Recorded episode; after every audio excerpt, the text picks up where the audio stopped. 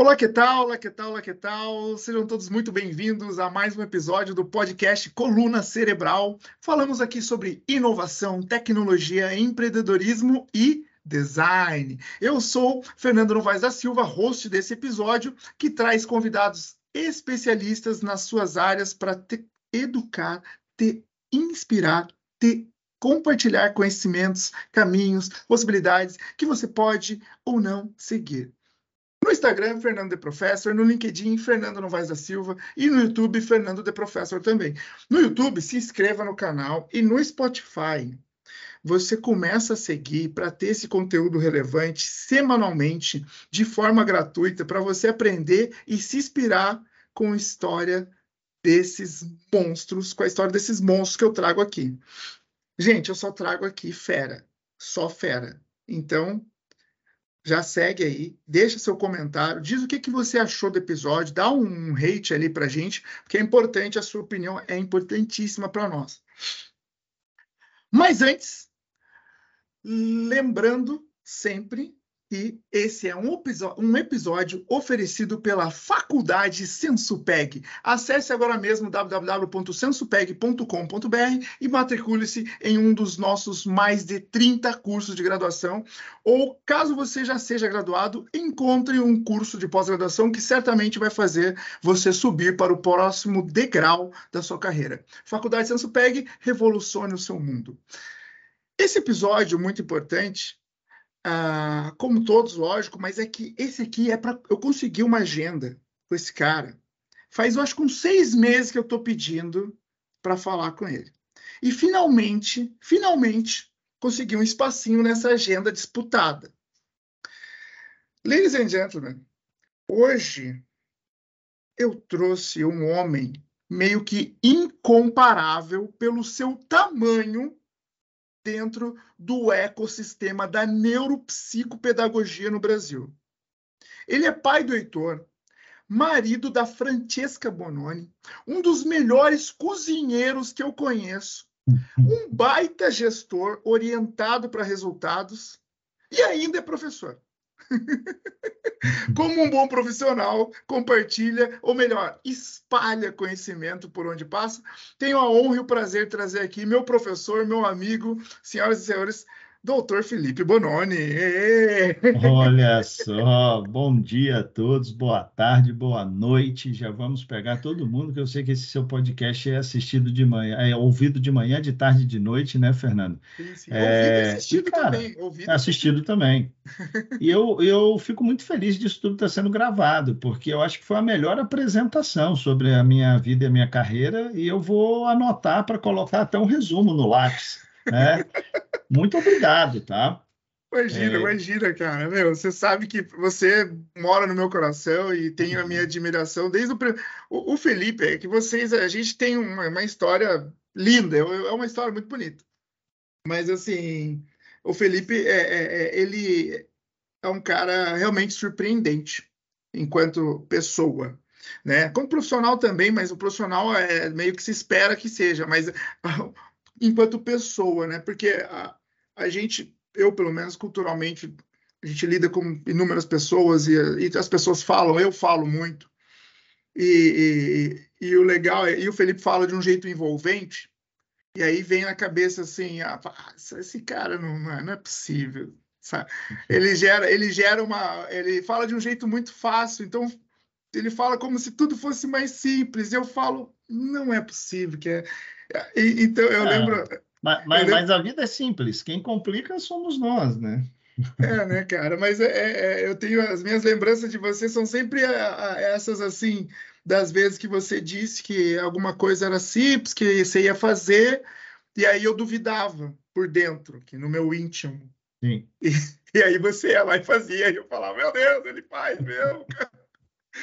Isso eu coloco de, desde cozinhar até dar aula, até vender, até. Meu, são 500 experiências que a gente tem junto, então é, é, é muito legal mesmo é, é ter você aí é, enquanto parceiro de trabalho, de, de, de, vida, de tudo, de várias coisas, cara. Que legal. É, a, a satisfação e a honra é minha. Eu já estava ansioso para a gente poder vir aqui bater um papo, né? É, vou me apresentar aí para o seu público, peço licença para poder invadir um pouquinho esse seu universo particular.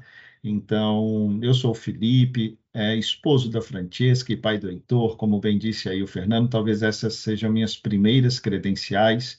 Em seguida, amigo, né? Tenho muitos amigos, o Fernando é um dos meus grandes amigos, graças a Deus a vida me presenteou com esse ecossistema aí de carinho, cuidado e companheirismo de uma forma extraordinária e brilhante.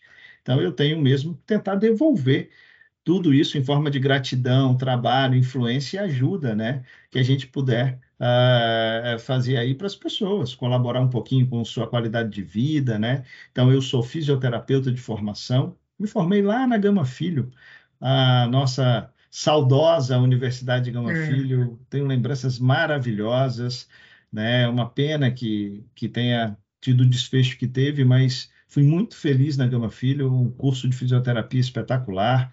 É, tive a oportunidade de me desenvolver muito lá dentro. Foi na Gama Filho que eu iniciei também o teatro de rua, né? O que me, me trouxe muita desinibição, saber falar, me colocar, me postar. É, fiz produção cênica dentro da Gama Filho e tudo isso também me ajudou até a pagar a faculdade, né? Então, é, lá realmente talvez eu tenha é, me descoberto em diversas faces. É, e aí, desde sempre, o meu interesse pela neurociência ou pela neurologia é, começou a bater mais forte, principalmente quando eu comecei a estudar neuroanatomia, neurofisiologia ali no início da faculdade, e segui essa trajetória após a formação fui para São Paulo, fiz um, mestrado e um doutorado em neurociências na Universidade Federal de São Paulo, Unifesp, né, antiga Escola Paulista de Medicina. É, aí você é um cara ali de São Paulo, conhece muito também a região. Foi outro lugar para mim extraordinário. Vivi momentos de amor e ódio dentro do mestrado e do doutorado. Eu indico essa experiência para todo mundo. Sei que você, Sim. Fernando, acabou de concluir o seu mestrado Sim. e você entende bem essas duas faces, né? É, do percurso de formação acadêmica. Tem hora que você quer chutar o balde, jogar tudo para cima, parece que nada vai dar certo, os experimentos estão atrasados, e depois tudo está lindo e você retoma com força. Então, é uma montanha russa de emoções, de resultados, de problemas, e vai te ensinando a lidar com a vida, né? É, e, e, e, pô, que legal que você já foi para esse, esse lugar aí, né? É, é, meio que praticamente, se tivesse combinado, é realmente a primeira pergunta é se apresente sem falar uhum. direito o que você faz, assim, e depois vai caminhando para a carreira. Mas já que você é, é, compartilhou a questão do, do, do, mestrado, né? Eu trago isso assim para todas as formações, sabe? A gente escolhe é, ah, você viu lá a matriz curricular, você leu tudo que tinha, você sabe que é o nome dos professores, beleza, mas é lógico, você não sabe o conhecimento, então você, você vai e se propõe a aprender. Mas você não sabe o que te espera. Não. Porque tem uma. Tem um, em volta da educação, do, né, que você para, estuda, tem um, 500 coisas acontecendo no mundo, na sua vida, tal, que você não controla, inclusive. E é, é, acho que é quando você se decidiu, porque acho que o mais difícil é essa decisão, né? Você decidiu estudar, Sim. cara, é, é uma decisão maravilhosa de vida. E é um momento de, de luz. Acho que é um momento que, que é um, de iluminação mesmo, que agora, pô, vou estudar. Pum, decidi. Nada impede você mudar no meio da rota e tal. Nem vou entrar nesse mérito, mas para mim eu estou falando mesmo da tomada de decisão ali, em mudar de vida, em querer algo mais, em buscar mais conhecimento, né? E aí você sabe estudar. Mesmo que você falando de graduação mesmo. Sim. Você vai para um outro universo. Você entra num outro universo. Universo de rotina, universo de organização, universo de, de que você sabe que tem dois ou quatro ou cinco anos pela frente, medicina, dez anos pela frente, de estudo e determinação e, e comprometimento.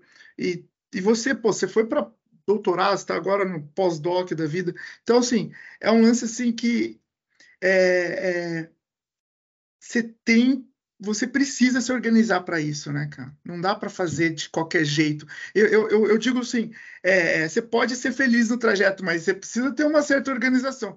Eu digo Porque por mais que essa questão de amor e ódio e tal, tanto na, na, na graduação, não sei se é o meu perfil, mas tanto na graduação quanto agora no mestrado, que eu demorei bastante para fazer, eu acho que também isso, a graduação eu não fiz ali imediatamente, que eu não me arrependo, mas eu, eu, eu acho que eu podia ter feito antes. Mas eu tinha muitas dúvidas, então eu fiz um pouquinho depois, é, é fiz com 23 anos, eu comecei, e a, a, o, o, mestrado também, fiz agora, né, com, com, com já depois dos 40. Mas, cara, as duas eu fiz apaixonadaço, assim, cara. Eu, eu decidi fazer, é eu fiz tarado, eu fiz tarado. Cara, eu fiz assim, até agora, eu, eu, eu olho para os livros, eu falo, cara, eu tenho que terminar de ler todos. e aí eu continuo comprando, eu continuo lendo umas partes só, e é. quero ver, e fico, continuo curioso, continuo com fome, sabe? É um negócio assim, ah, eu demorei para decidir, mas eu decidi, eu fui, eu, eu gosto muito, cara. Ô, Fernando, eu acho que a avaliação sobre demorar, ela é muito individual, né? E às vezes a gente se compara com ou quem está mais próximo ou com o que a sociedade espera, mas na verdade o momento ideal só você sabe qual é, né? E, e, sem dúvida nenhuma, a gente pode até ponderar, ah, mas fazer mais novo tem essas vantagens, mas, mas quando a gente faz um pouco mais velho, a maturidade, o foco, o propósito já é outro, você já está muito mais pronto e preparado, né? Então, isso tudo é uma balança que cada um vai entender qual é o seu ponto de equilíbrio. O meu é diferente do seu, que vai ser diferente da tua esposa, que é diferente dos nossos colegas de trabalho e das pessoas que estão nos escutando. Né? O fundamental é que cada um se conheça, preste atenção em si, entenda o seu propósito, né? e aí sim ele consegue traçar uma trajetória de equilíbrio da tua vida né? em relação a todas as questões. Então, acho que é, é, isso é muito individual.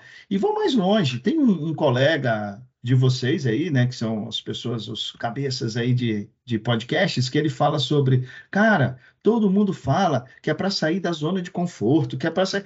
Eu estou até hoje procurando para ir para essa zona de conforto, porque é bom para. Eu não quero sair da zona. E eu vou te dizer que, num conceito, se a gente olhar, é, falando de aprendizagem, a aprendizagem, a primeira coisa que ela te faz, e por isso tem essa relação de amor e ódio, ela te dá um tapa para o lado e te tira da zona de conforto. Você vai precisar aprender algo que você não sabe, você vai ter que se esforçar, você vai ter que forçar teu cérebro a uma nova rotina, então, a, a experiências diferentes. E qual é a tua ideia? É, é, é neuroplasticidade, né? Que fala, né isso, que... isso. E aí, qual que é a tua ideia quando você sai da zona de conforto? É voltar para ela. E tá tudo bem voltar, que é como esse cara fala lá no podcast, eu quero, eu quero até hoje. Só que você não pode voltar sendo a mesma pessoa. Você vai voltar sendo uma pessoa diferente. Você vai achar uma nova zona de conforto. E a partir dali você sai de novo e busca uma nova. E a tua vida tem que ser alcançar zonas de conforto sempre à frente e mudando quem você era ontem. Né? Esse é o grande ponto. Porque está tudo bem, tá relaxado e dizer, cara, meu propósito está sendo atendido, estou fazendo o que eu gosto. E nesse percurso tem alguns espinhos, você tem que sair do que você mais gosta para poder trazer recurso cognitivo, aprendizagem para continuar a tua caminhada, né? Então eu acho que definir isso, bater martelo, eu vejo muita gente falando, você só cresce se você não gostar da sua zona de conforto e toda hora sair dela. Em parte é verdade, mas também não tem erro nenhum em você gozar de uma zona de conforto, sabe? Porque é merecida, porque você batalhou para chegar até aquele pico, tá? Não, maravilhoso. É, é, é só uma reflexão, assim, porque é, é, é, hoje, né, conhecendo você um pouco, né, eu sei que você não exerce a atividade de fisioterapeuta, né? Sim. Tendo feito, tendo estudado fisioterapia, que é um curso tão incrível, assim. É, Sim, sou apaixonado. Uma... É lindo é, mesmo. Isso, era isso que eu ia perguntar. A, como é a físio na sua vida? Porque eu, eu sei que você evoluiu para outra, outra carreira, mas. Ô, Fernando, a fisioterapia na minha vida, aí vem aquela coisa do cedo ou tarde, né? Poxa, eu passei, eu fiz meu primeiro vestibular com 16 anos, sem saber absolutamente nada do que era vida e para onde eu tinha que apontar uh, o meu tiro, né?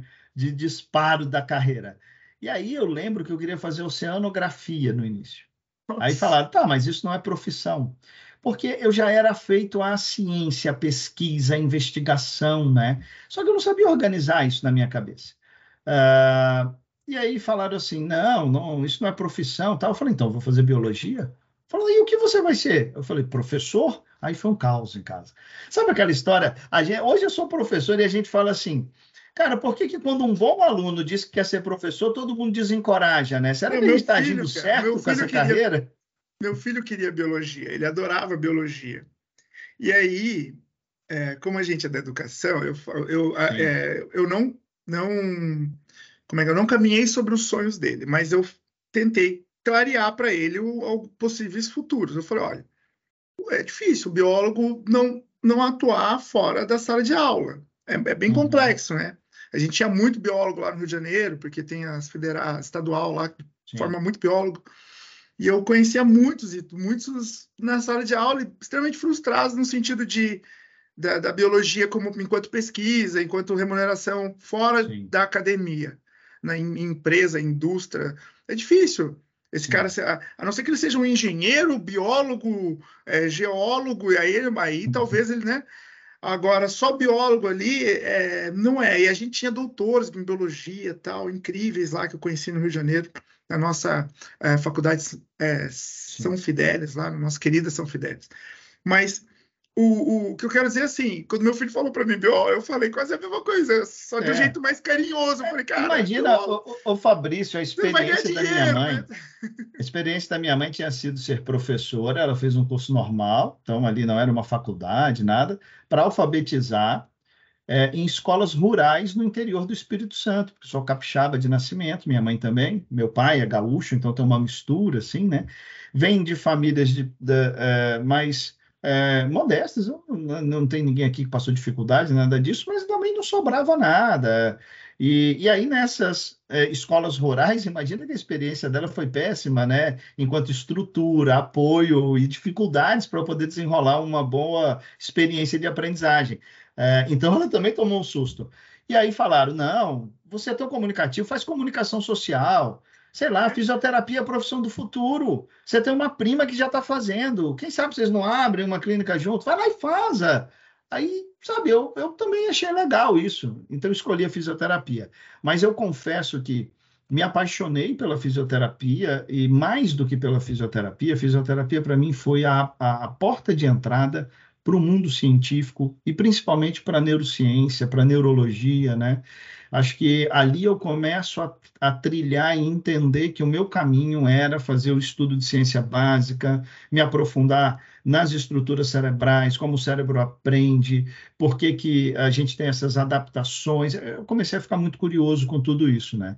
É, então, fisioterapia eu só tenho a agradecer é, porque foi ela que me colocou na trilha da neurociência. Eu já saí da faculdade sabendo que eu queria isso. Inclusive, é, eu, eu era líder estudantil e estava fazendo um trabalho bacana na Gama Filho na época, a gente estava evoluindo bastante com curso, congressos e tudo, e, e, eu lembro que o chanceler da faculdade na época, que tinha assumido ali a direção, é, ele falou assim, Felipe, você não quer continuar? A gente oferece uma pós-graduação, a gente mantém esse trabalho que você está fazendo aí, decente, que é tão bacana e tal.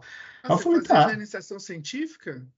É, poderia fazer uma pós-graduação com eles e aí manter essa mobilização que a gente fazia na uh, estudantil, mas muito voltada, claro, tinha festa, tinha tudo isso, mas muito voltada para a ciência. Então, tinha, uh, a gente desenvolveu o Gama Físio acadêmico dentro da Gama Filho, botava os alunos para produzir o congresso, ia atrás dos trabalhos, eles mesmos for, uh, faziam a pesquisa, apresentavam, os professores eram os espectadores. A gente inverteu a ordem, né? Eles não organizavam para a gente assistir. Nós organizávamos, pesquisávamos, buscávamos um mentor, como você é um mentor, podia ser um professor da faculdade, alguém de fora, e a partir dali a gente apresentava a aplicação do conhecimento que a gente estava tendo em sala de aula e nos laboratórios práticos na realidade fora da escola, né, da faculdade. Então ele gostava muito desses movimentos, movimentos culturais que eu trouxe para dentro da faculdade. Tipo extensão, tipo o nosso pipa mesmo. Sim, tipo o nosso pipa. E aí o que que acontece? Eu falei, ah, eu fico, não tem problema. Vocês têm neurociência? Não, não temos ainda. Eu falei, então não dá. Eu já estava determinado quando eu terminei a faculdade. Eu amava fazer esse trabalho de gestão, de desenvolver as pessoas, de montar e organizar congresso ali. Adorava. Só que a neurociência estava batendo mais forte. E aí eu fui para São Paulo, saí da faculdade em 2000. Já em 2001 fiz a prova de mestrado na Unifesp, passei e iniciei essa trajetória.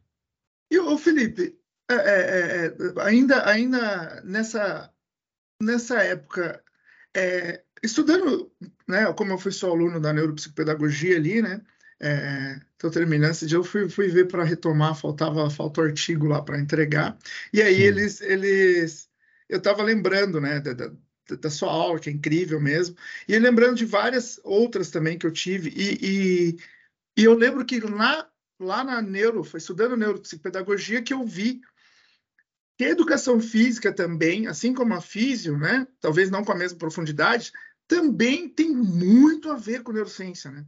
Porque ah, a questão sim. do comportamento motor, a é. questão do, do, do, dos pés no chão, do jeito que. Cada tudo que você faz ali tem a ver com desenvolvimento cerebral. Mas é, é, é eu estou dizendo porque, assim, hoje, eu, no último podcast que, a gente, que eu gravei com o Fabrício, que é outro neurocientista incrível, depois sim. vocês assistam também, ele, ele fala que, é, que agora tem faculdade de neurociência, mas, faculdade bacharel ali, eu acho. Hum. Agora, é, é, se eu quero estudar neurociência, eu, eu começo por onde? Eu, eu, faço física, eu faço educação física, eu faço o quê? faço biologia? O que, que eu faço? Então, olha, é, são duas coisas ali que eu considero que são trilhas separadas. Qualquer pessoa pode iniciar o estudo de neurociência, tá? Buscando conhecer mais sobre a neurofisiologia, cursos rápidos, como a memória funciona. Nossa faculdade tem muitos vídeos que vão falar um pouquinho sobre isso, dá um pano é, na neurociência e gestão, a gente tem inclusive pós-graduações com esses temas e tudo. É, agora, se eu quero trabalhar fazendo pesquisa, eu preciso. Uh, e aí a minha pesquisa é na área da saúde, e é para fazer pesquisa dentro da área da neurociência. É claro, você vai precisar ter uma graduação, depois dessa graduação, é, para se habilitar né, a, a, fazer um concurso numa faculdade ou qualquer coisa disso aí, aí para um mestrado, você tem que cumprir etapas que são obrigatórias. Mas, via de regra, para você pesquisar e estudar, não precisa não, de nada disso, não, só da curiosidade mesmo. e de buscar um centro que possa te receber. Então, a Faculdade de Senspeg, por exemplo, que é onde eu trabalho, o professor Fabrício também, é, essa faculdade está aberta. Nós temos ali Olimpíadas de Neurociência dentro das escolas, a gente tem pesquisas, né? Então, quem é curioso e for ali no nosso YouTube baixar os vídeos sobre neurociência, já vai ter um material vasto para poder estudar, né? É, muito do que a gente fala aqui, o Fernando, está voltado para o propósito, né? Como eu disse, eu trabalhei muito pouco com a fisioterapia, cheguei a trabalhar um pouco com fisioterapia infantil ali, que eu gostava muito, né? Com criancinhas e tudo. É, trabalhei também com idosos, a gente eh, fiz os estágios e logo depois fiquei só na academia, né? E é muito por um propósito de vida, por pensar em qualidade, no que eu quero, em estar confortável. Ó, volta de novo ali a zona do conforto. É claro que eu tive que me mexer muito para aprender e poder chegar nesse pico aí e dizer assim, ó, caramba, tô legal aqui, agora eu vou montar. Agora, para mim, eh, a zona de conforto ela é quase que constante na vida. É, eu, às vezes, preciso me mexer um pouco nesse momento, né? Porque a gente está em constante evolução e sempre precisa aprender, mas o esforço que eu preciso fazer agora, ele é muito menor do que no início, não tenha dúvida. E agora, quando eu faço um esforço, eu escolho o que eu vou estudar, quando eu vou estudar, por que eu vou estudar, para que eu vou estudar? Sou eu que domino tudo isso. Já era ali quando eu saí da faculdade, mas ali eu estava num campo de aprendizagem 100% ainda. Agora não, agora o foco é muito mais preciso, né? É, então, isso traz tanta satisfação que esse desconforto, às vezes gerado momentaneamente pelo processo de aprendizagem, uh, ele passa desapercebido. Você faz com um gosto absurdo isso, entendeu? Então, para mim, é uma eterna zona de conforto agora estar tá aqui. Não, legal. Você está falando bastante sobre, né, é, é, é, sobre essa evolução, né? Do, do... E, e, poxa, para quem conhece o Felipe, Felipe é um cara muito multifacetado, né? Eu estou usando um pouco do conhecimento, tentando extrair, mas eu estou usando um pouco do que eu já sei de você, porque eu, eu te admiro muito. E eu falo multifacetado porque você, ah, beleza, você se formou em fisioterapia, depois fez lá sua, seu mestrado e doutorado em neurociência.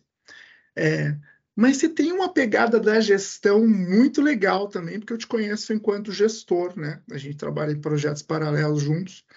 É, e, e, e, onde é que veio isso? Da onde surgiu essa, essa pegada da gestão aí? Porque pô, você foi para a área da saúde, cérebro, biologia, como que o ser humano aprende, se movimenta, tal.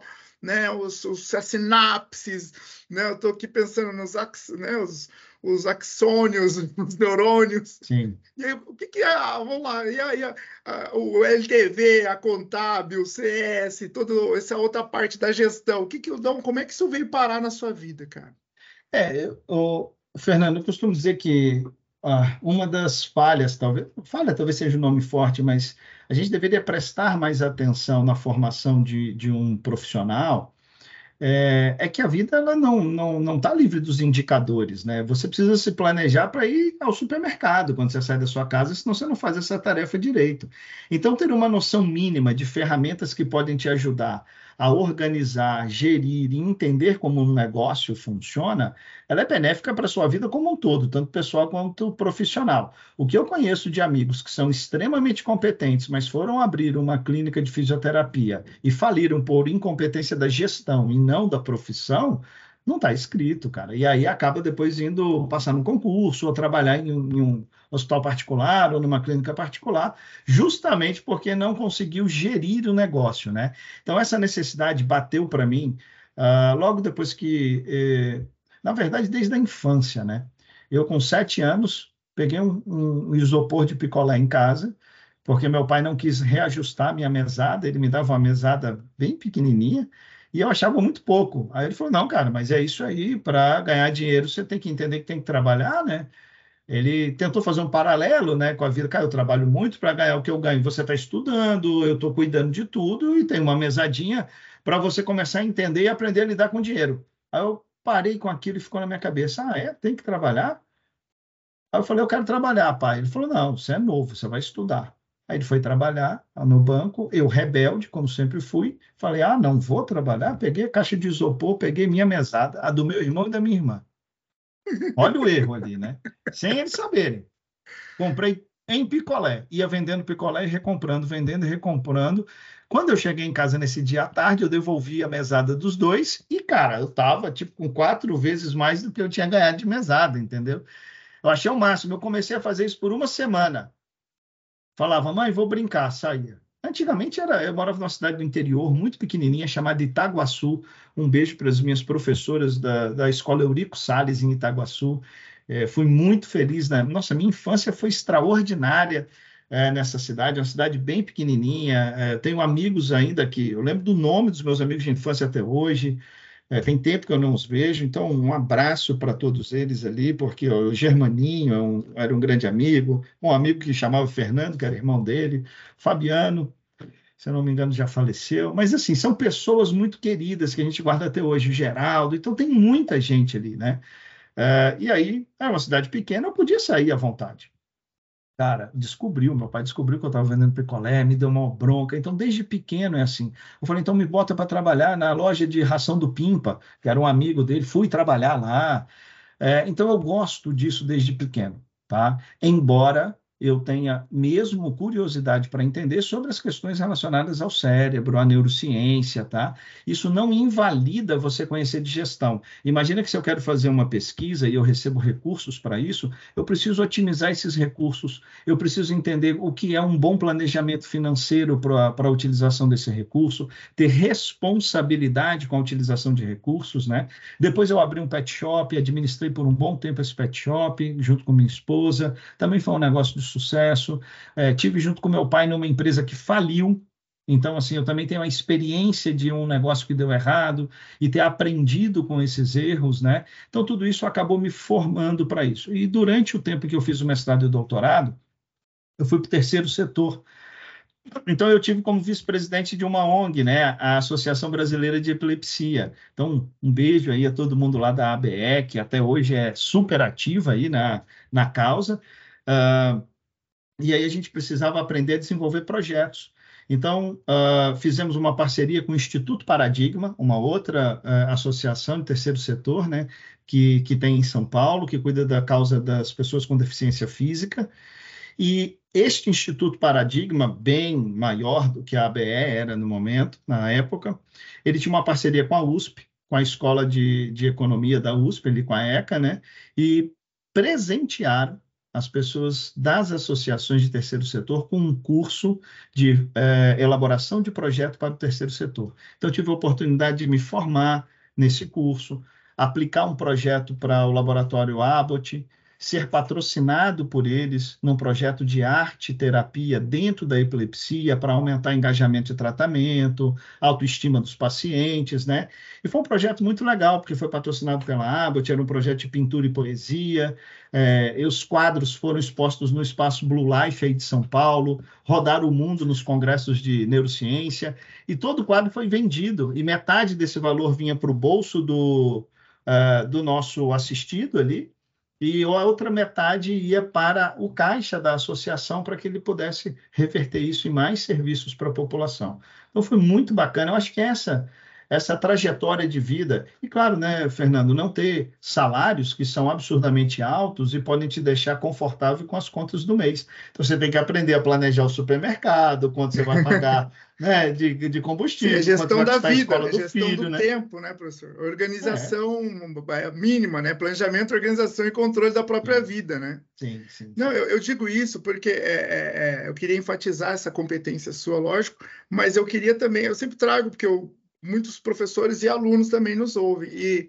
e às vezes, né, quando a gente traz a, a uma proposta empreendedora, né, é para o, o, todos os cursos, é, através do projeto do PIPA, né, que eu coordeno ali, é, alguns alunos discordam e falam, ah, mas não faz sentido fazer esse, esse uhum. projeto, né? Uh, eu falo, pô, a quantidade de ferramentas que vocês, vocês vão, vão carregar nessa mochila que vocês não vão ver no seu curso, né? Porque o cara aprende essa questão do empreendedorismo, de, de se, é, né? São dois pipas, então o primeiro que o cara faz tudo sem recurso nenhum e o segundo ele faz querendo realmente algum recurso. Mas esse, esse se livrar com zero dinheiro, né? Como que eu faço pra, com zero dinheiro? Poxa, eu arrumo alguém que tem dinheiro para patrocinar, eu, eu tenho que ter a habilidade de ir lá e pedir. Essa a famosa cara de pau, é, né? E, e é isso, é, é, entender, olha, eu enxergo aqui um problema, eu tenho uma solução, eu preciso desse, desses fatores para resolver, né, para botar essa solução em prática. Eu tenho os recursos para fazer isso? Não. Então, foi isso, é isso que me ensinaram no curso. Então, como eu monto esse projeto para chegar até instituições ou pessoas que tenham esses recursos para me ajudar? Para você ter uma ideia, a professora de arte era formada pela Belas Artes aí em São Paulo ela é, era uma pessoa muito conhecida minha é, e, e, aceitou fazer parte disso voluntariamente. Então a gente começa a apresentar o nosso, a nossa ideia, o que ele vai resolver, como a gente pretende resolver e ver se as pessoas querem participar. Isso me encorajou muito, tá, Fernando, para várias coisas depois, principalmente ter tido sucesso é, é, nesse planejamento e na execução desse projeto mostrou que assim, cara, tu é capaz de fazer isso, você consegue gerir, você consegue, você consegue passar essa impressão para as pessoas de que se todo mundo estiver junto dentro de um planejamento em que você tem, claro, o objetivo final, as metas que têm que ser atingidas, e essas metas servem para controle desse é, projeto. Será que ele está dando certo ou não? Porque dentro de cada meta eu tenho os objetivos. Então, cumprindo os objetivos, eu espero chegar nessa meta. E aí eu cheguei nessa meta, eu passo para a próxima etapa com os outros objetivos e metas, até cumprir todas as metas e atingir né, o, o, o propósito maior ali do projeto. Então, na verdade, a gente chama de ações, objetivos e metas. Eu tenho várias ações que cumprem objetivos, e aí esses objetivos é, é, é que cumprem as metas, essas metas sendo atingidas, o objetivo geral é atingido. Isso me deu muita clareza até para planejar a minha vida minha, meu casamento, né, tudo o que eu tenho na minha vida. Então, os alunos precisam entender isso. As pessoas que vão estudar, ah, eu vou fazer pedagogia. Poxa, por que eu tenho que desenvolver um projeto? Ah, se você quiser ser dono da, de uma escola um dia, se você quiser montar um serviço de aula de reforço, você tem que saber como você vai colocar a precificação da tua hora a aula. Sim. Sabe? Então, é de suma importância, tá? Então, foi dessa forma que a gestão entrou na minha vida, viu, Fabrício? Depois, claro, com os estudos de neurociência, as interfaces que ela faz, eu também comecei a estudar um pouco mais sobre tudo isso, né? E aí, curiosidade, também por muita curiosidade minha, né? Claro, falta um longo período ainda de formação, eu acho que eu tenho muito mais uma habilidade de intermediar, uma habilidade de ser um interlocutor entre os objetivos da empresa parceira e da Faculdade Senspeg, por exemplo. Hoje o meu cargo é, é, é, tratar desta ponte que liga os polos descentralizados, que são empresas parceiras, com a Faculdade Senspeg, que é a sede e detém o direito de fazer o negócio, né, a graduação ou após.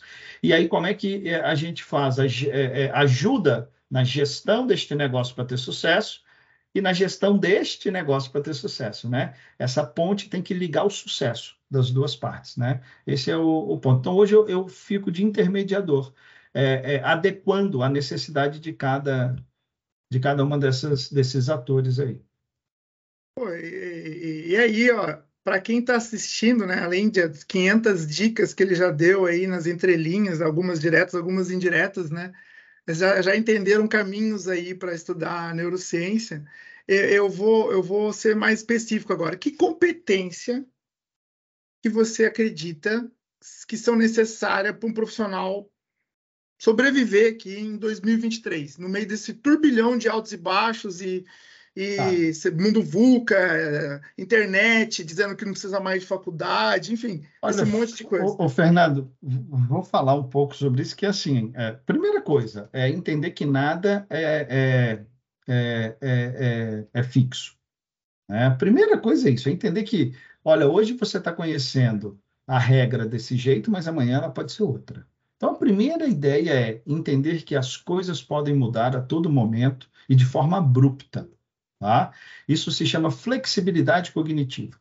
Então, a gente tem que ter uma boa flexibilidade cognitiva, melhorar nossa capacidade de adaptação. O ser humano já tem uma alta capacidade de adaptação, e para isso a gente tem que estar aberto a várias possibilidades. Eu não posso ter um modus operandi único, e aí é aquela história, de novo, da zona de conforto. Você está na sua zona de conforto, de repente vai acontecer alguma coisa que não depende do teu controle e vai te empurrar para fora dela. Se você não estiver aberto ou esperando que isso talvez possa acontecer um dia, você pode cair num terreno extremamente desconfortável e pode não saber como lidar com ele. E aí nós vimos muitas pessoas, principalmente aí na época dessa pandemia, é, descontinuando carreira, não conseguindo se adaptar né, e nem conseguindo retornar é, a esse novo mundo que se apresentou no pós-pandemia. Tá? Então, realmente é isso, é, é, é aprender a aprender. Tem que estar em constante é, é, é, tem que ter uma constante disposição para aprender coisas novas, né? É, esse é o grande ponto. E não é aprender por obrigação, é entender o que você gosta, qual o teu papel nesse mundo e que possibilidades você tem dentro desse caminho. E aí começar a estudar, pesquisar e procurar coisas que te satisfaçam, que te movimentem, que façam com que você tenha é, é, vontade é, de correr atrás, né? Porque estudar também por estudar, coisas que você não tem o menor interesse e que para você não está fazendo o menor sentido, é extremamente doloroso e dificilmente essa pessoa vai conseguir lograr êxito é, nessa trajetória. Né? Então é muito tô, isso. Eu estou anotando aqui para não perder, porque é bastante coisa. Né? Você falou de flexibilidade cognitiva, Sim. falou de adaptabilidade, é, learn to learn, aprender a aprender, né? Disposição para aprender, porque essa tá, está motivação, né? Ter uma motivação, um propósito para isso. É, isso a gente pode trabalhar já desde a educação infantil, né? O ideal é que é, desenvolver habilidades de função executiva, aprimorá-las e tal, a gente já fizesse isso bem na base, né? A gente vê alguns é, é, projetos nesse sentido. É, a nossa faculdade mesmo ali, o professor Fabrício, tem muito essa atuação, é muito baseada em todas as pesquisas e ensinamentos ali da Adele Diamond, grande pesquisadora dessa área das funções executivas, né? Então, isso realmente, é, é, para mim, é um diferencial. Mais do que a gente inserir conteúdo a todo custo, eu preciso desenvolver habilidades, que são preditivas né, de outras é, é, para que eu possa aprender com tranquilidade. Então, antes o básico para depois o complexo. Né? né? Sim, essa, essa, essa, essa trilha, digamos assim, de, de evolução, né, de desenvolvimento, né? A gente a, a, tem, tem, que pensar muito isso quando está fazendo um planejamento de aula, né? A gente enquanto professor, né? E, e, e falando nisso, professor, indo para a área aqui da, da, da, educação novamente, é, pô, você, você, você estudou, então, vivenciou bastante gestão e faz gestão Sim. na prática hoje, né, esse intermédio. Você, você considera uh, qual seria talvez a sua principal competência? Vai, se fosse uma entrevista de emprego e você tivesse que falar, ah, eu sou extremamente o quê? Qual que seria a sua principal competência? Onde é que você se destaca absurdamente? Assim? Ah, eu acho que é, é, eu consigo trabalhar muito bem em equipe, né?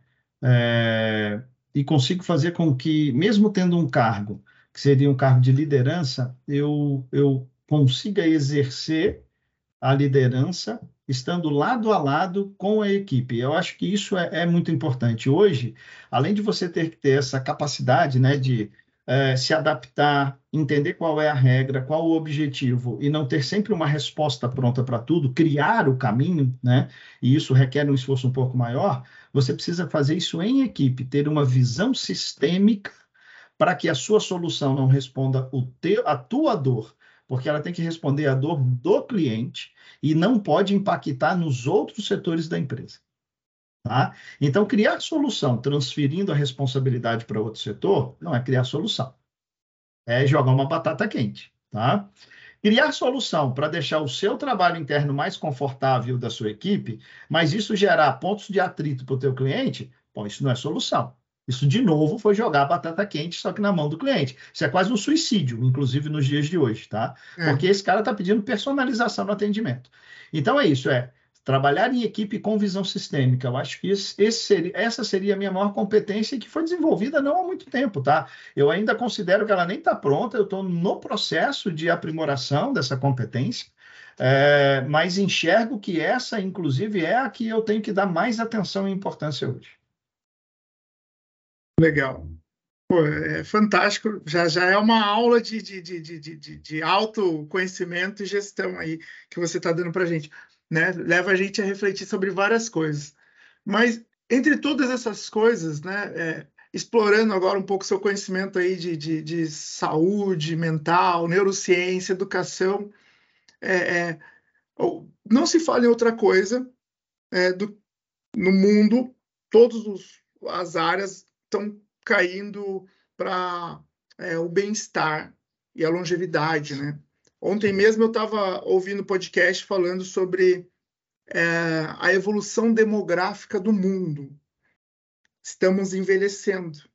Sim. Graças a Deus, mediante a tecnologia dos últimos 100 anos, estamos vivendo mais e vamos viver mais. Eu quero, espero viver aí meus 120 também.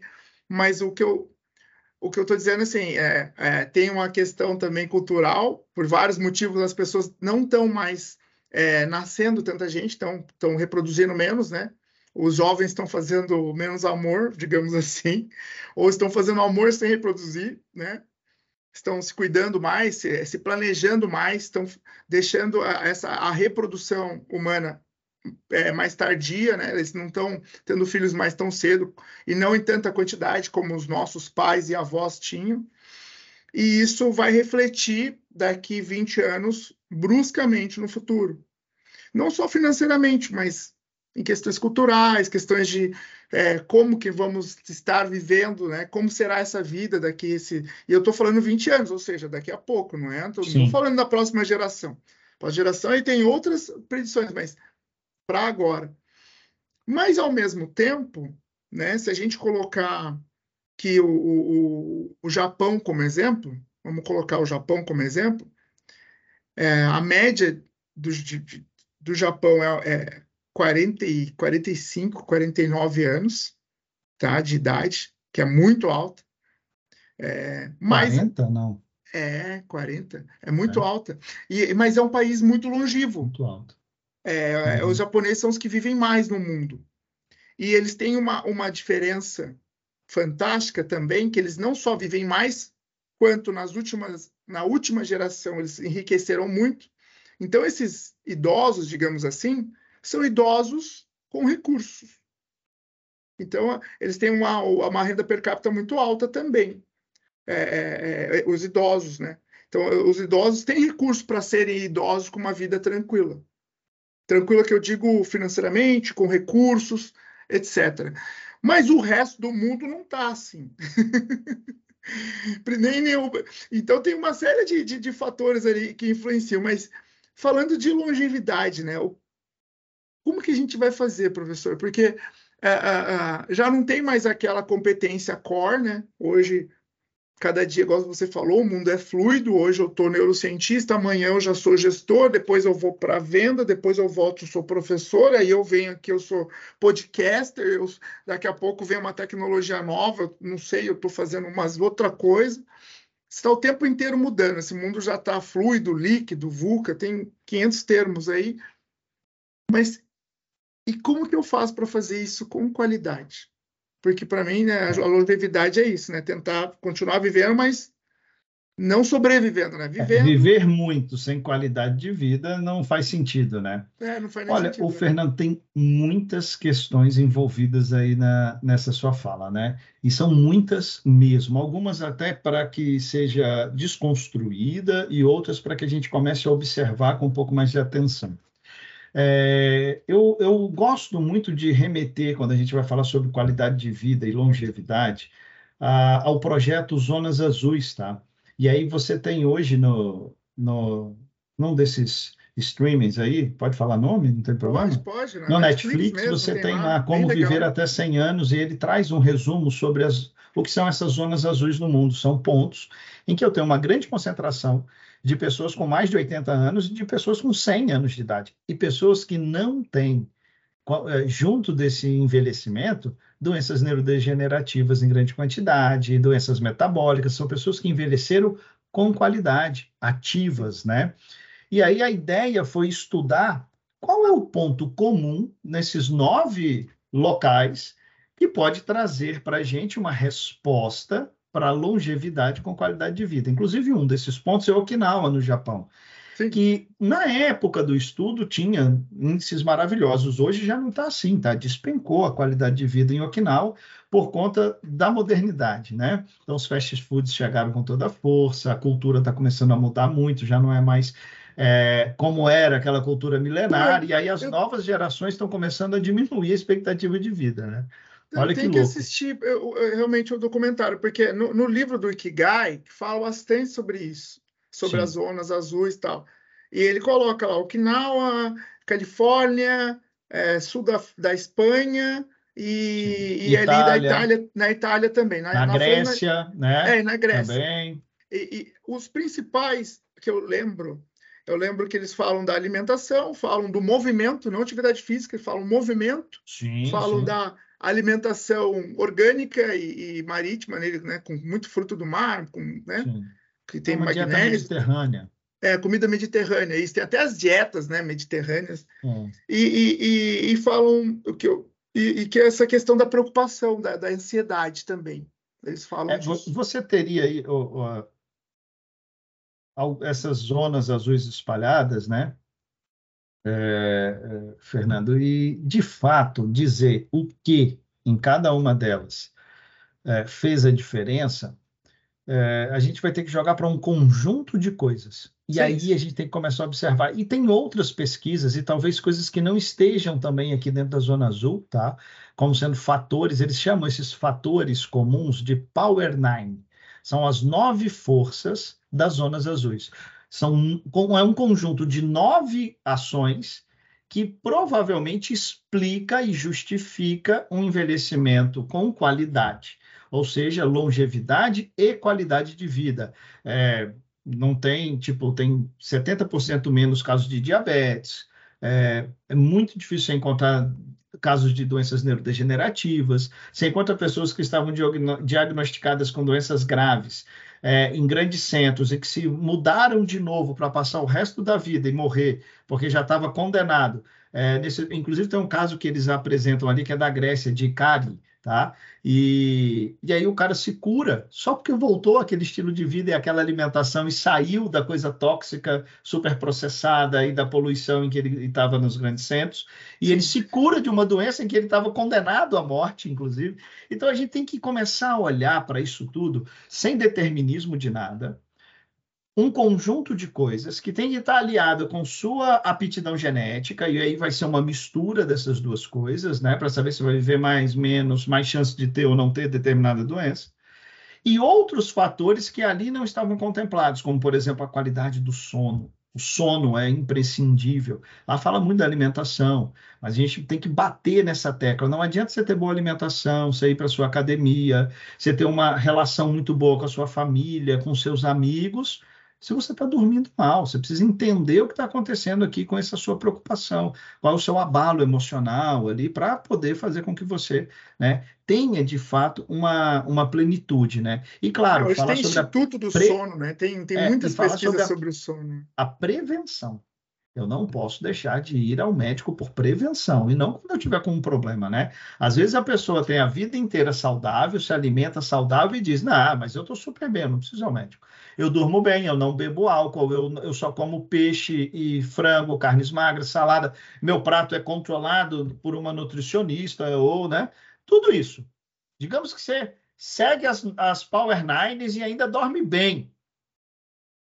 Cara, numa boa ainda assim você pode aparecer com alguma doença. Nós tivemos um exemplo nessa palestra última que eu fui, com um depoimento de, de um cara super conhecido, que é o Paulo Zulu, falando que quando ele começou a fazer os exames, é, e ele achava que estava 100%, aos 53 anos, se eu não me engano, ele relata, ele descobre um câncer de bexiga. E ele se recuperou muito rápido, primeiro, porque descobriu logo no início, e segundo, pelo histórico de, de vida que ele tem saudável, exercício físico, boa alimentação, sem, né? E por isso isso não virou um complicador. Mas esse cara, com toda essa vida exemplar, teve um câncer de bexiga. Então a prevenção é muito importante, a promoção da saúde, tá? Do atendimento preventivo, das orientações, da, do monitoramento do teu corpo e do teu organismo, aquele check-up anual, as visitas frequentes ao médico, que é por isso, né? Esse é um dos diferenciais que faz a mulher, por exemplo, viver mais do que o homem. Ela se cuida, ela se coloca menos em risco, ela vai com frequência ao médico, né? Coisas que os homens costumam não fazer. Então, um dos pontos das Power Nines que você citou aí, cara, e aí tem tudo a ver com isso, é movimentar-se naturalmente. Vamos começar por esse. Aqui eu não estou falando sobre exercício físico, eu estou hum. falando sobre escolhas no dia a dia eu preciso levar meu filho à escola. Meu filho, a escola dele é a um quilômetro de distância da minha casa. Eu vou a pé.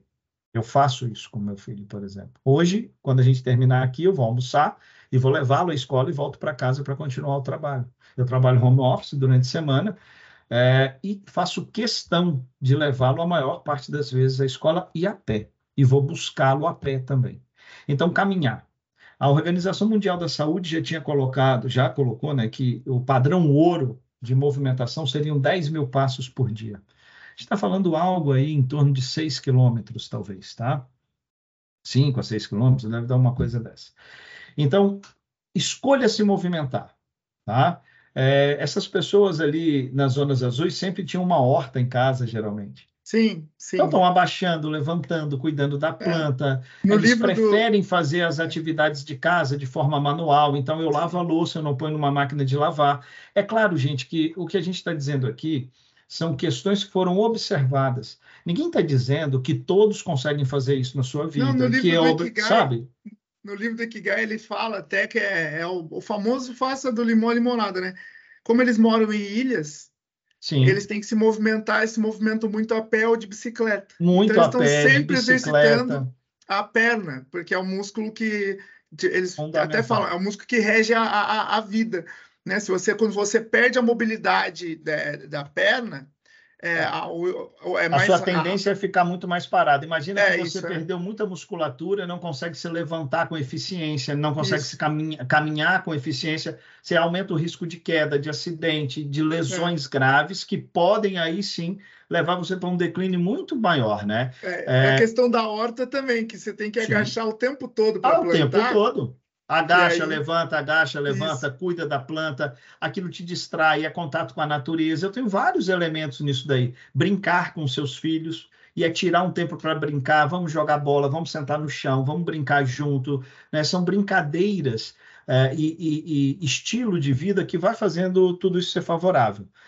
Depois, Fernando, o segundo que eu quero tocar aqui, e aí a gente não vai ter como fugir, é ter um propósito na vida. Eles falam muito sobre entender por que, que você acorda todo dia. E aí você citou o Ikigai já, né? É, e aí nós temos Nicoya, se eu não me engano, fica na Costa Rica, Nicoya, cara. É uma coisa assim.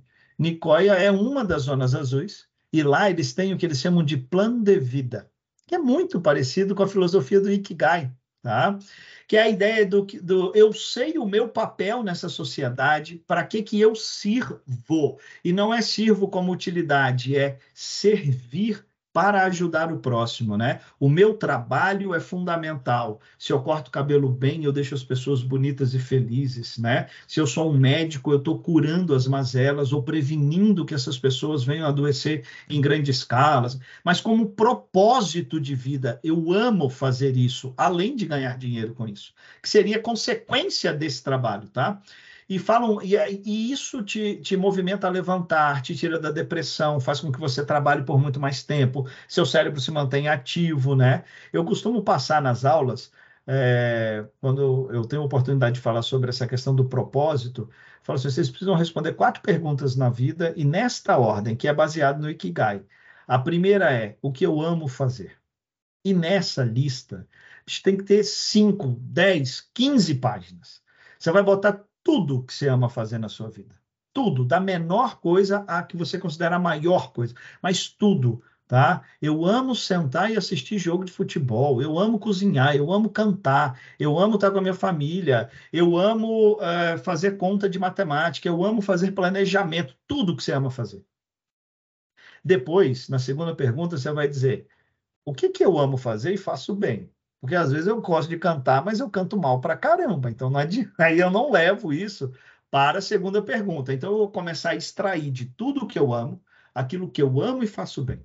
Então já tenho um grupo de coisas que eu faço bem e amo fazer. E aí você vai para a terceira pergunta.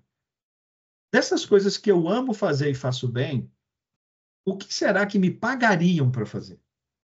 E aí eu jogo esse grupo de coisas que eu amo e faço bem na lista de coisas que me pagariam para ser feito. E aí eu já tenho um foco muito claro daquilo que eu posso ganhar dinheiro com o que eu amo e faço bem.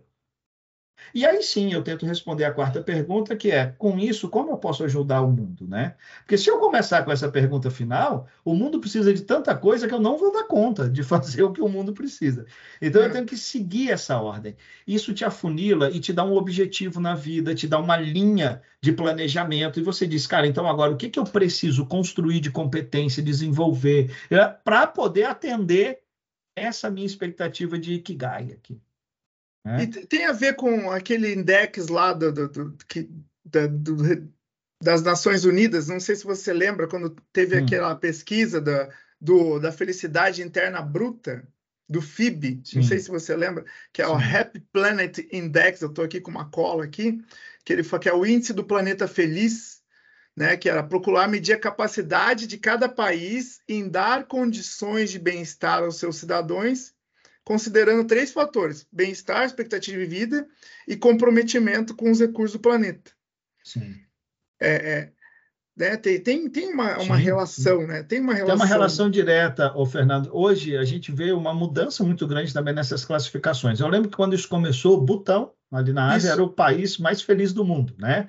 É. Com a, a, impressão de felicidade. Em 1970, isso, 1970, o Butão. Com a impressão era... de felicidade, né? E de, e, e, de satisfação da pessoa. Não, eu sou muito feliz. E era um, um, país basicamente de lavradores, de pessoas que viviam numa comunidade colaborativa, muito parecida com os Power Nines, né? Sempre em atividade, o trabalho voluntário é falado pelos Power Nines como se centro de propósito. O voluntariado tem pesquisas já assim ó, extensas pelo mundo afora, mostrando que as pessoas que são voluntárias têm menos infarto do miocárdio, têm menos diabetes, aumenta a expectativa de vida, tudo por conta da satisfação e do bem-estar que isso traz, tá?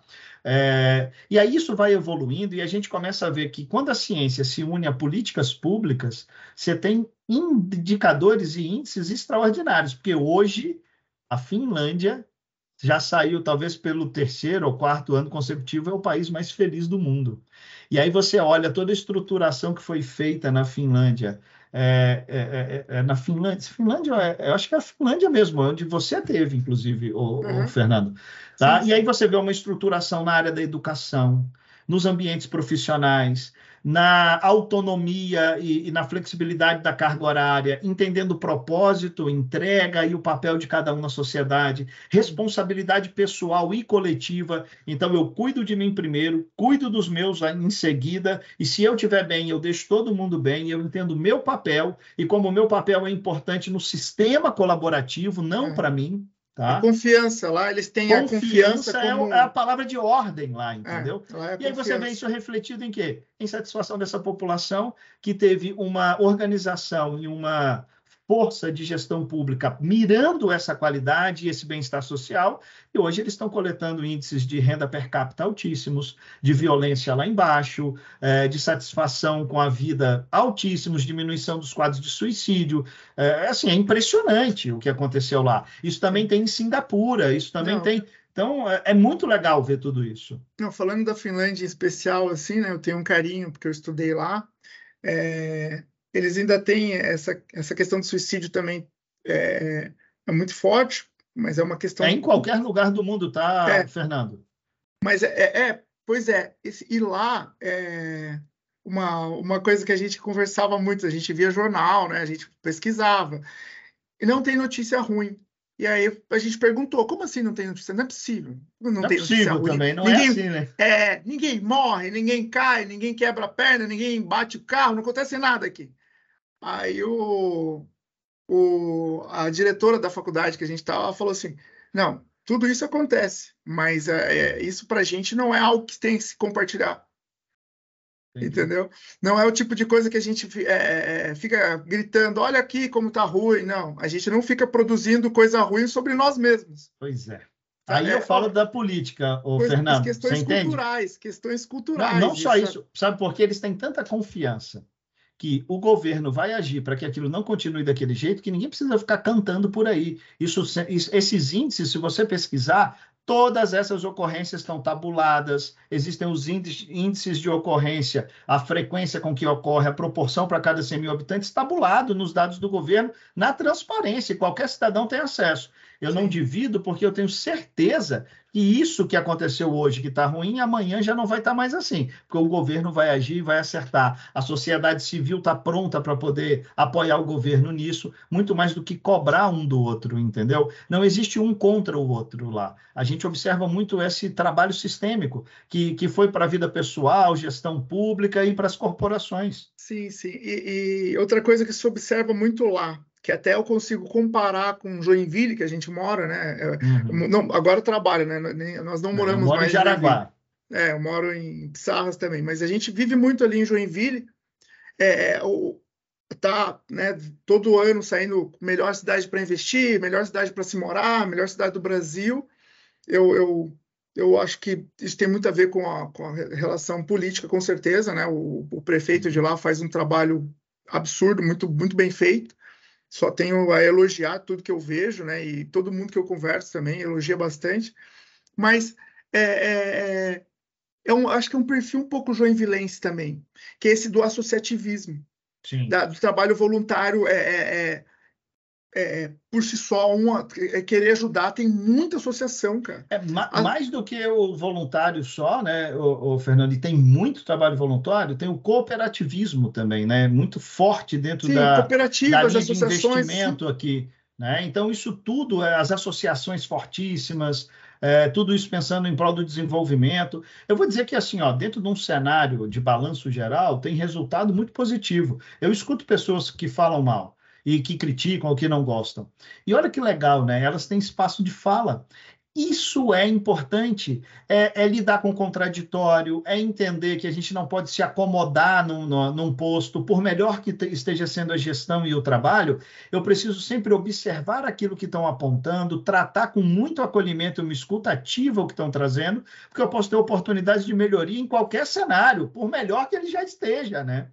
É, e isso também eu vejo como ponto positivo da gestão pública em Joinville, tá? Não sei se sempre foi assim, eu vejo mais isso assim. Hoje as pessoas estão tendo liberdade de poder falar dentro dos plenários, fora, nas ambiente muito muito salutar para a democracia. Existe uma dificuldade muito grande da gente conseguir encaixar a democracia com sistemas de governo, né? Esse é o paradoxo da, da democracia, e eu vejo que Joinville consegue encaixar isso muito bem, né? E trabalhar o Estado democrático é, junto com as formas de governo e as intenções de desenvolvimento, fluindo sempre de acordo com a maioria.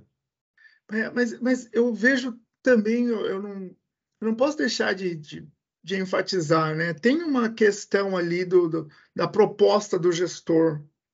É, não, não, não, não, puxando o saco, né? Parece que está puxando o saco. Sim, do, do não, mas você está certo, tem sim. E é por mas, isso que está desse jeito. Né? É, é por isso. Tem, uma, tem um, posicionamento diferente ali, né? De, de Sim, de, e, de e, e assim, ó, outros não aceitariam é, exposições contrárias tão contundentes e dentro da casa, tá? Eles aceitam. E aceitam por quê? Porque tem segurança. Eles sabem que o que eles querem é o melhor para a cidade. Eles sabem que tem um bom projeto e um bom planejamento. E quem sabe, escutando um contraditório, não podem melhorar ainda mais o projeto que tem, né? É impressionante isso, essa questão colaborativa. É, é, é, né? esse eu acho que é o segredo. Sim, é, e, e, e eu, eu, falo muito sobre isso, né? Eu, eu, lembro quando eu explicava o, projeto que eu, que eu dou aula, né? Falava sempre, né, uma, é, das evidências, né? Que a gente tem que ter evidência de tudo, porque essa, essa, esse costume de fazer evidência, né? Da, da, da, aprendizagem, da pesquisa, né? Eu falava da, quando fazer o projeto tem que é, matar a cobra e mostrar a cobra morta, que isso é a evidência. Aí, tem que ser né? a cobra morta, né? É. Ah, é, eu trago isso também para a área da, da, da, das ações ali que tem, tem sido feitas dentro ah, da saúde, Fernando. dentro da educação, né, cara? Eles, eles não estão fazendo ah, com a famosa é, spray and pray, né? Tipo, cospe e, e reza para dar certo, né? Olha, eles têm. Vou te falar, o, Fernando. Eu sei que esse não é um podcast sobre a gestão é, municipal de Joinville, né? Mas um grande abraço a todos os, os envolvidos aí na gestão, mas sim, eu tenho que fazer uma, uma particularidade aqui, porque, de fato, quando a gente fala, é, e aí vamos falar especificamente da Secretaria de Educação, é, a gente tem que tirar o chapéu, dar os parabéns, porque em Joinville, e aí, de repente, você até podia tentar um podcast aí com, com o secretário ou com alguém é, da educação, porque eles sim. têm feito uma aproximação entre é, metodologias baseadas em evidências científicas para a formação dos seus professores, formação da rede, e colocar isso como uh, padrão de trabalho na rede municipal. A cientificidade que eles estão buscando é invejável. A Faculdade Sensupeg está muito ali do lado, não somos os únicos, tá? E que bom, porque tem muita gente boa aí para fazer sim, isso sim. junto com eles, tá? Mas temos a honra de participar desse movimento para nós realmente é uma honra. É, por exemplo, o nosso trabalho em específico está diminuindo bastante as ocorrências de encaminhamento para serviço especializado de educação ou para a área de saúde para investigação de problemas de aprendizagem, porque a gente está fazendo a formação com intervenção em sala de aula e fazendo com que essas crianças respondam, melhorem a capacidade de leitura, a consciência fonológica é, e passem a sair de crianças com dificuldade de aprendizagem para crianças que estão com um nível adequado de desenvolvimento e aprendizagem. E aí eu reduzo muito esse público que necessita dessa outra atenção, que seria a segunda camada. Isso reduz custos, isso valoriza a criança, isso deixa de estigmatizar as pessoas, né? Isso tudo é formando bem os profissionais da educação para que eles saibam como atuar nessa fronteira entre educação e saúde, né? Sim, Olha, um, que, um parabéns gigante fala, à secretaria, tá? É, toda vez que fala de evolução na educação, a primeira primeiro elemento é formar os professores. Não tem outro caminho. Assim, o primeiro elemento, formar os professores. Né? Uhum. Eu, eu, tenho que atualizar os professores. Eu tenho que estar com e essa não é formação é dar contínua. curso qualquer, né? É pegar é. o que funciona, que tem evidência científica, tem resultado para trazer uh, e que eu posso aplicar dentro da sala de aula, né?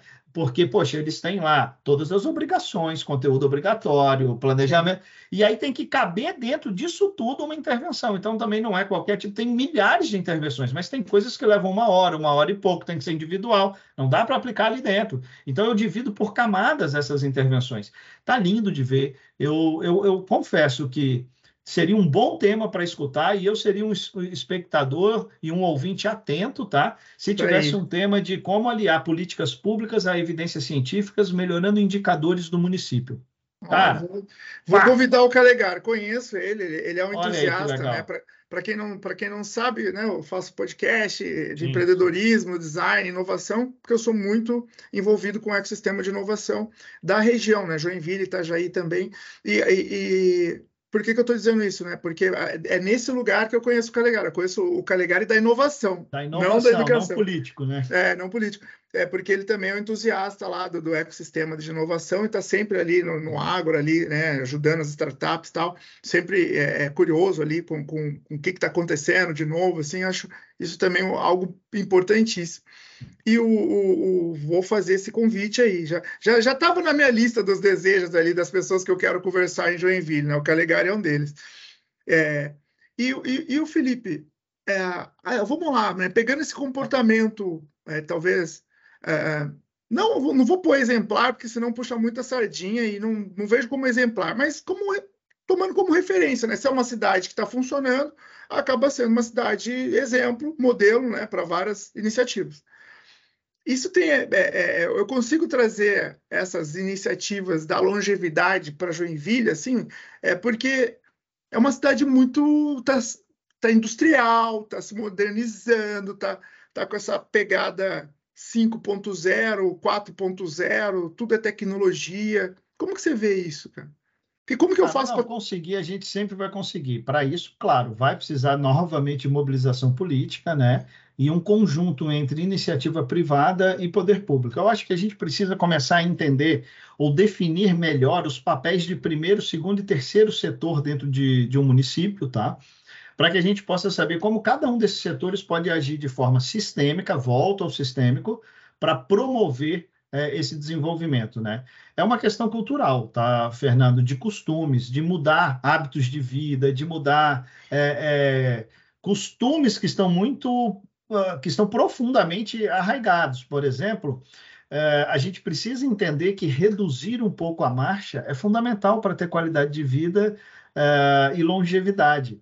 E hoje o mundo te pede o contrário, ele só quer que você acelere, acelere, acelere, acelere, acelere, e ele não te dá o tempo do autocuidado, da, da questão de prestar atenção no teu psique, na tua emoção, em se reconectar com a natureza, é, em, em, em realinhar todas as suas energias e forças, né? Então é preciso encontrar aí, cara, uma estratégia de manejo desse estresse. Porque eu... senão isso isso pode diminuir a produtividade. E aí a gente acha que acelerando, a gente está indo em prol do desenvolvimento e, e de o aumento de divisas e da melhor distribuição de renda, e a gente está fazendo o contrário. A gente cai a produtividade com isso, adoece a população, aumenta a despesa no poder público, eu começo a ter mais afastamento das empresas, eu começo a ter gente encostada, invalidada por conta de um burnout, é, e assim a vida começa a bagunçar. Aquilo que parecia um caminho correto, no final traz um resultado que é exatamente o oposto do esperado.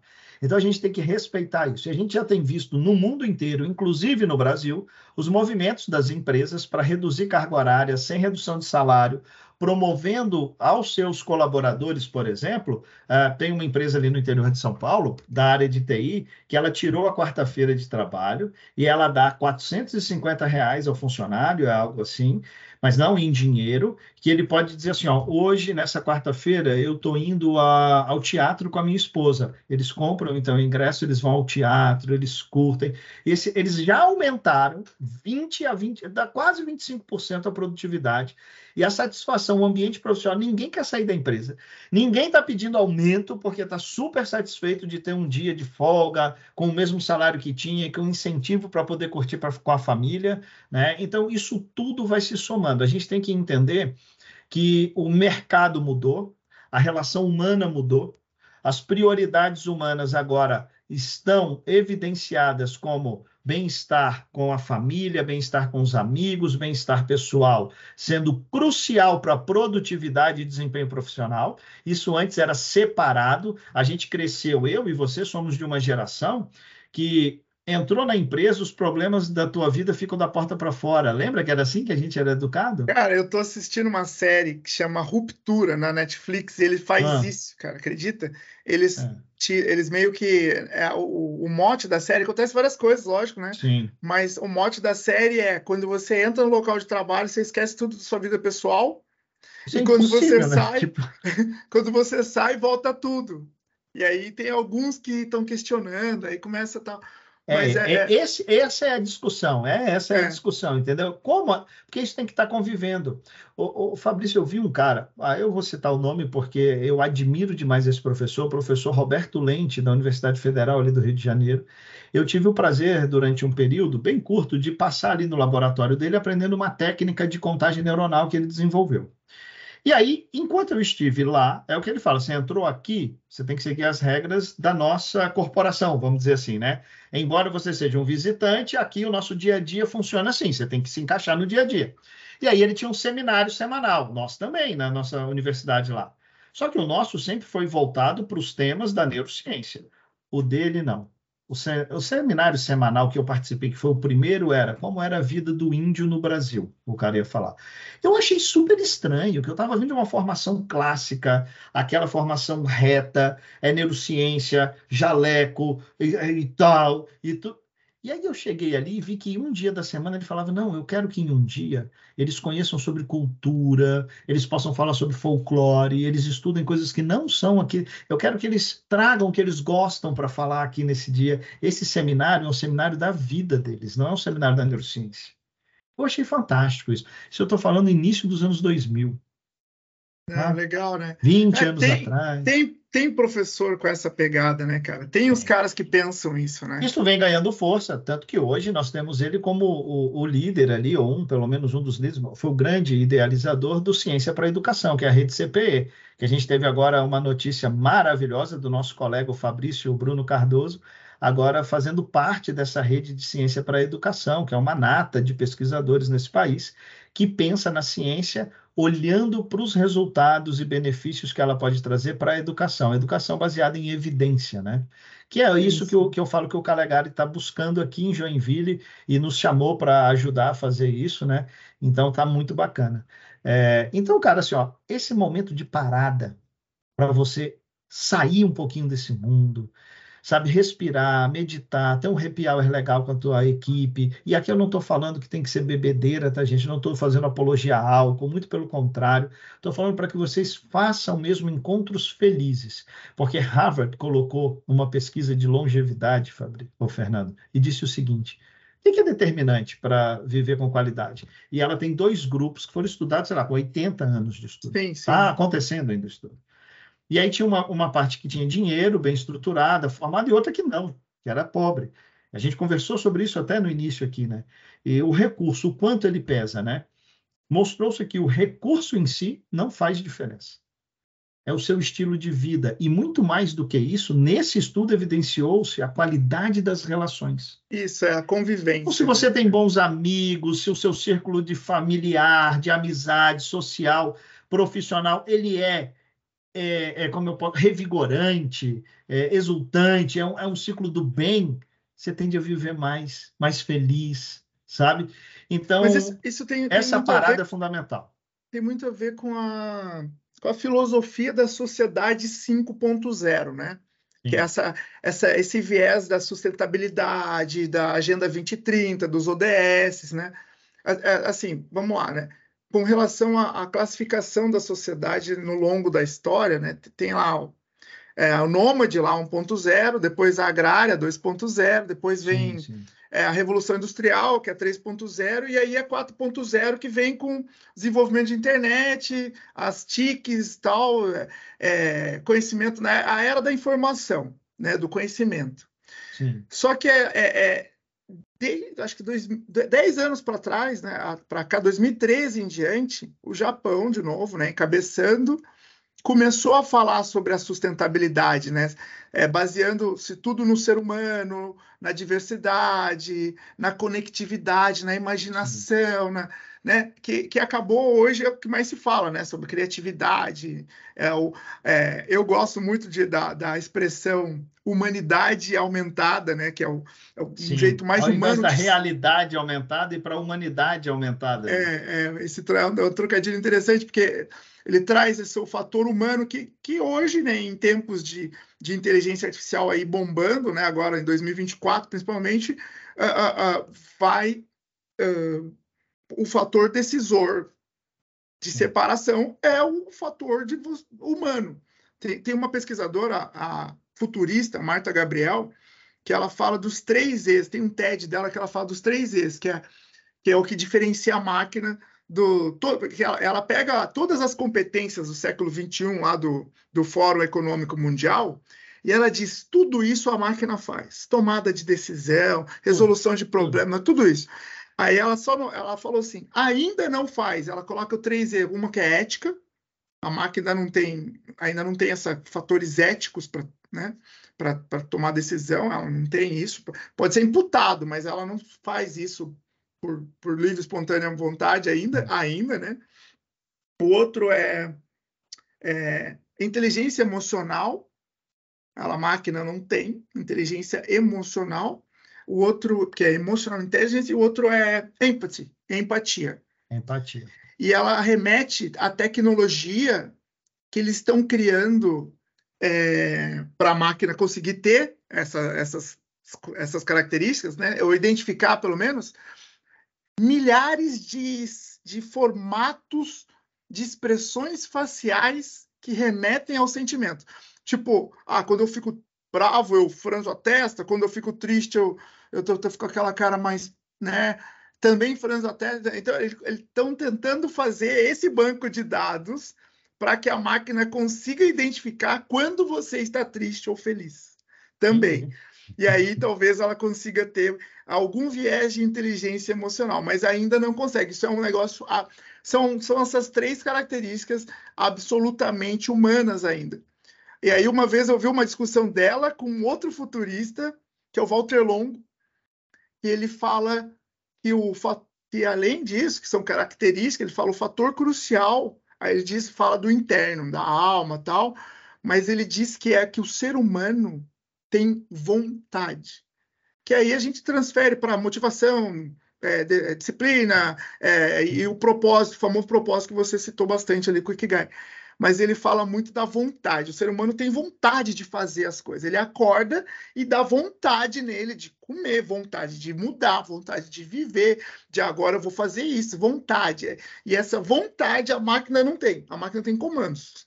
Ela não tem ah, vontade. Não tenha dúvida. É. Não tenha dúvida. Isso e, é, é, sem dúvida nenhuma, uma das questões. Mas eu acho que é, essas discussões precisam surgir muito aí. As pessoas têm medo né, dessa substituição, Sim. mas Acho que é mais uma questão da gente se adaptar às tecnologias para poder conviver cada vez melhor é, com o próprio ser humano, né? Otimizando serviços, melhorando a qualidade de vida dos seres humanos e utilizando a máquina e a tecnologia para nos auxiliar nesse caminho, né?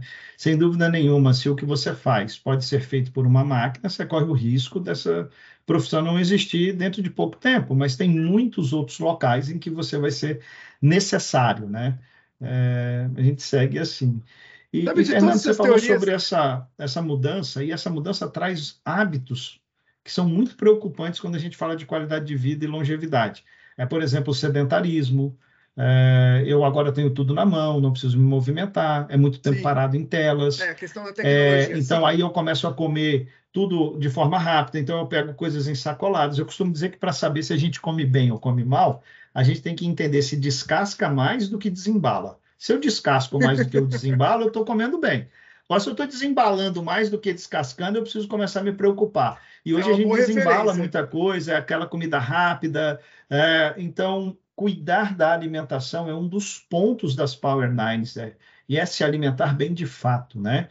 E não é quantidade só, tá? Porque quando você olha, por exemplo, algumas das dietas lá, você vai ver que as pessoas comem bem, comem muito, não comem pouco. Só que eh, o índice calórico do que eles estão comendo é baixíssimo, são alimentos de carboidrato, é, fonte de carboidrato de alta qualidade, complexas, não são processados, né? E estilo então, de vida, né? Também. Ó, né? Um estilo, estilo de, de vida, vida muito bacana que dá para colocar no dia a dia. E eu fiz isso agora nos últimos dois meses da minha vida.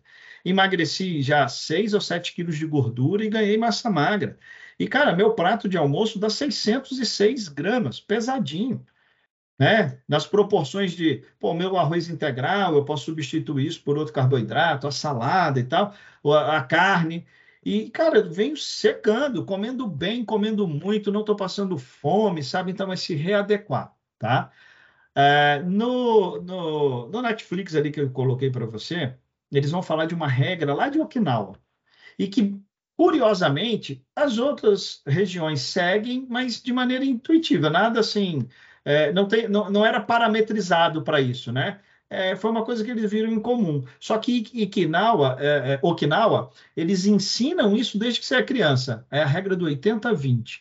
Você precisa sair da mesa quando se sentir 80% satisfeito. É, isso aí, tem no livro. No livro do Ikigai é, fala disso aí também. Aí tem um médico aqui que eu estava numa palestra que ele fala sobre longevidade e que ele comentou: eu trago isso para a nossa vida e vamos repetir o 80-20 de Okinawa, mas a gente pode fazer o seguinte nesse 80-20.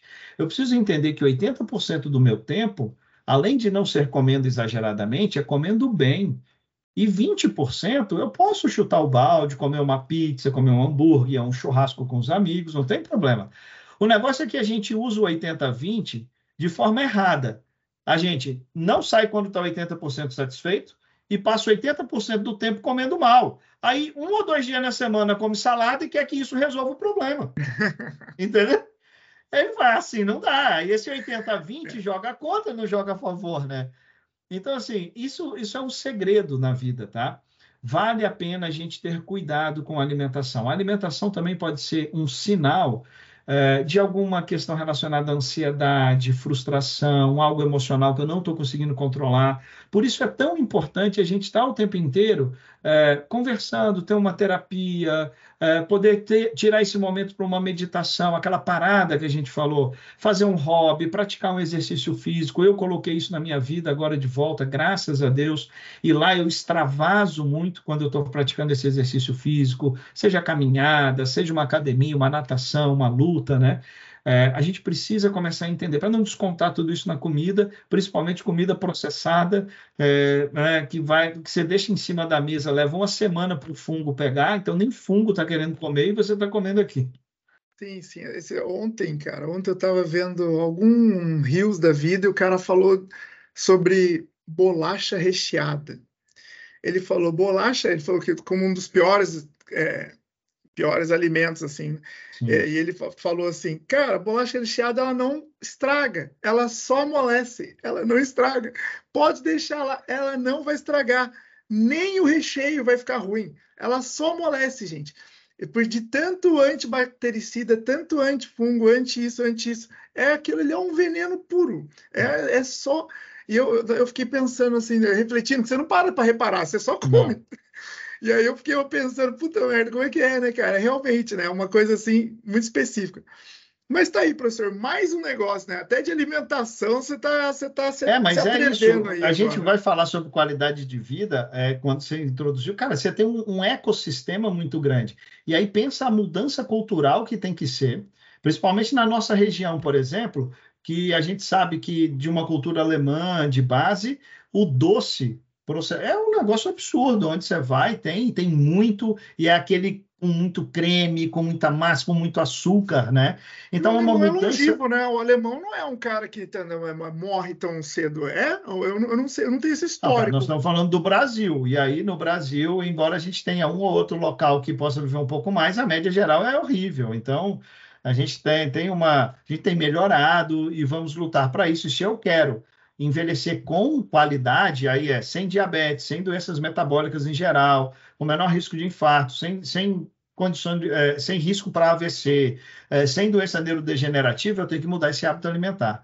Então, uhum. é, é muito arraigado na cultura tudo isso. Para mudar, precisa de uma mobilização muito grande, política e social, É, mas é possível, tá? E rapidamente a gente colhe os benefícios. É, Lá no, são fatores culturais, né, professor? Né? Porque eu, eu, eu, eu, fico pensando assim, comparando essa loucura aqui do Sul com o Nordeste, que é um negócio mais assim. Não, né? mas não é, não, não, não é, não. Nordeste, a gente vive lá também um, um ritmo de trabalho absurdo. O que a gente tem lá é que, dado ao clima, e a geografia e, e, claro, né, toda a questão ali da, da, da, localização do Nordeste com praias maravilhosas e tudo, eles têm um acesso ao lazer muito mais fácil do que quem está no sul, que, por exemplo, durante o inverno, o inverno é, sofre muito com esse rigor, né? É mais difícil você estar ao ar livre, conviver. Então, é, essa é a questão, mas eu acho que em ritmo de trabalho e de vida, respeita muito uma questão cultural que a gente tem aqui também. É tão pesado quanto, a mobilidade urbana não está legal, as pessoas não conseguem ir de bicicleta ou a pé, ah, é, é, eu tenho é, é assim, ó, o custo de vida é altíssimo, então estão sofrendo tantas mazelas quanto a gente sofre aqui, e talvez com menos recursos para poder ainda superar tudo isso. E aí de lá a gente costuma ver soluções altamente criativas justamente por conta, né, da questão de não ter tantos recursos disponíveis às vezes para resolver problema. E aí acaba que isso se espalha para o resto do país. Eu eu olho para o Brasil como um todo e não consigo entender por que, que os nossos índices de educação e de qualidade de vida são tão baixos, tá? Embora possa ter, é, mesmo dentro de estados como o Rio de Janeiro, eu tenho bairros na cidade do Rio com um bom IDH. Não sei como é que isso anda hoje evoluindo, né? Mas tem São Paulo. Cara, São Paulo é um caos, mas tem bairros com IDH igual de cidades da Europa. É, então, assim, é uma distorção muito grande. Então, a gente tem que começar a entender como eu regularizo isso de forma mais é, democrática seria a palavra, né? Como eu distribuo melhor tudo isso e garanto esse acesso, essa qualidade, essa infraestrutura para a maior parte das pessoas. E aí é um desafio cultural, social e político, né? A gente precisa entender é, que se não tiver a participação de todos os entes, a mudança não é possível, tá? E a gente ainda assim vai ver muitos problemas acontecendo. O negócio é que, numa trajetória em que eu melhoro os índices, eu estou numa trajetória de sair do buraco e não de cavar ele mais fundo. Hoje a gente está numa trajetória, talvez, de cavar esse buraco mais fundo, né? Então, por isso, essa, essa parceria, primeiro, segundo e terceiro setor, seja tão importante. Agora, nem tudo que tem que mudar é tão ruim. Eu vou falar uma coisa aqui que é polêmica, mas que está lá, nas zonas azuis, tá? É, eles falam do vindo a cinco. Né? Eles falam muito sobre essa parada, essa questão, e falam assim: olha, uma das coisas que a gente viu aqui ah, eles tomam uma, duas taças de vinho, isso é comum. Tá?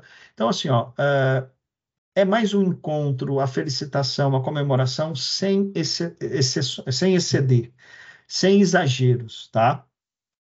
Álcool, pela Organização Mundial da Saúde, não é indicado em nenhuma quantidade. É isso okay? que eu ia falar. É, essa, Existem essa, pessoas, essa inclusive, que têm é, realmente é, é, alguma doença relacionada ao consumo do álcool, e, e, aí nós temos que ter muito cuidado com todas essas indicações. É, Para quem pode, o que a gente diz, cara, uma taça de vinho, e o vinho é uma bebida é, que tem ali seus componentes flavonoides, antioxidantes e tal, bacana. Mas cuidado com a quantidade de álcool que você vai consumir, porque o álcool pode prejudicar muito a sua vida. Tá? Né? Então, isso está lá, é polêmico, está lá, mas ele não indica a bebedeira. Ele é muito claro dentro daquele documentário quando ele fala sobre esse consumo racional e consciente, tá? Não é proibido, mas não é. é eu não posso entender, porque existe uma graduação, né? É, média geral, é falar ah, uma taça de vinho é, né, seria por dia, não traria problema à saúde, ou uma latinha de cerveja. O problema é que as pessoas acham que isso é cumulativo. Então, o cara passa é, 10 dias sem beber, Aí ele olha para trás e fala, cara, eu podia tomar, sei lá, 350 ml. Então agora eu vou tomar 3 litros e meio porque eu fiquei 10 dias sem beber cerveja. Não é acumulativo, amigo. Não bebeu, acabou, zerou. Não, não passa para outro dia, entendeu? Ah, não, é uma taça de vinho, 100 ml de vinho. Pô, eu posso tomar um litro se tem 10 dias que eu não bebo? Não, não pode. Né? Esse é o ponto. Então é lidar melhor com isso e cuidar também com esse afã pelo álcool assim o tempo inteiro, porque isso também pode estar mostrando alguma questão de ansiedade, de problema não resolvido, hum, descontar escape, isso ali né? naquele de, momento, de fuga, esse né? escape, né? é, essa fuga. É, podemos fazer essa fuga talvez com hábitos mais saudáveis, como o exercício, o trabalho voluntário. É, é, é uma escolha. Eu sei que ela não é simples e essa escolha não, não tem garantia de resolver todos os problemas, mas ela é um caminho muito mais promissor do que é, meter o pé na jaca no álcool, né? Professor, você tem algum filme da vida, aquele para falar, ah, esse é o melhor filme. A gente ah, acabou de falar aqui da série do Kinal, que é uma coisa é, Não, eu, tenho, eu, tenho, alguns, mas assim, tem um filme em, em, particular, pela mensagem que ele passa, que nem é um filme assim tão complexo, nada, mas que eu gosto muito, que é Pat Adams. Que é com Robbie Williams, em que ele é um médico e ele trabalha a favor da vida, em trazer alegria, em mostrar que o ambiente pode ser um ambiente feliz e que isso ajuda a curar as pessoas.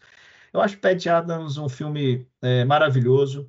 É, gosto de outro filme dele também, que ele é um psicólogo, que ele, ele contracena com o, o, o Matt Damon, que é o Matt Damon é um cara super dotado, mas vem de um lugar pobre. Eu não estou me recordando agora o nome de, desse Talentoso filme. Talentoso Ripley, não é? Não, não, não, não. não. Ah, é que eu mas esse é um outro filme muito bacana. Então eu gosto muito de filme e eu gosto muito de documentário, o Fernando. Os documentários para mim são fora de série, né? Então eu consumo muito documentário. Mas o Pat Adams eu deixaria assim filmes com essa mensagem, né? Não necessariamente ele, né?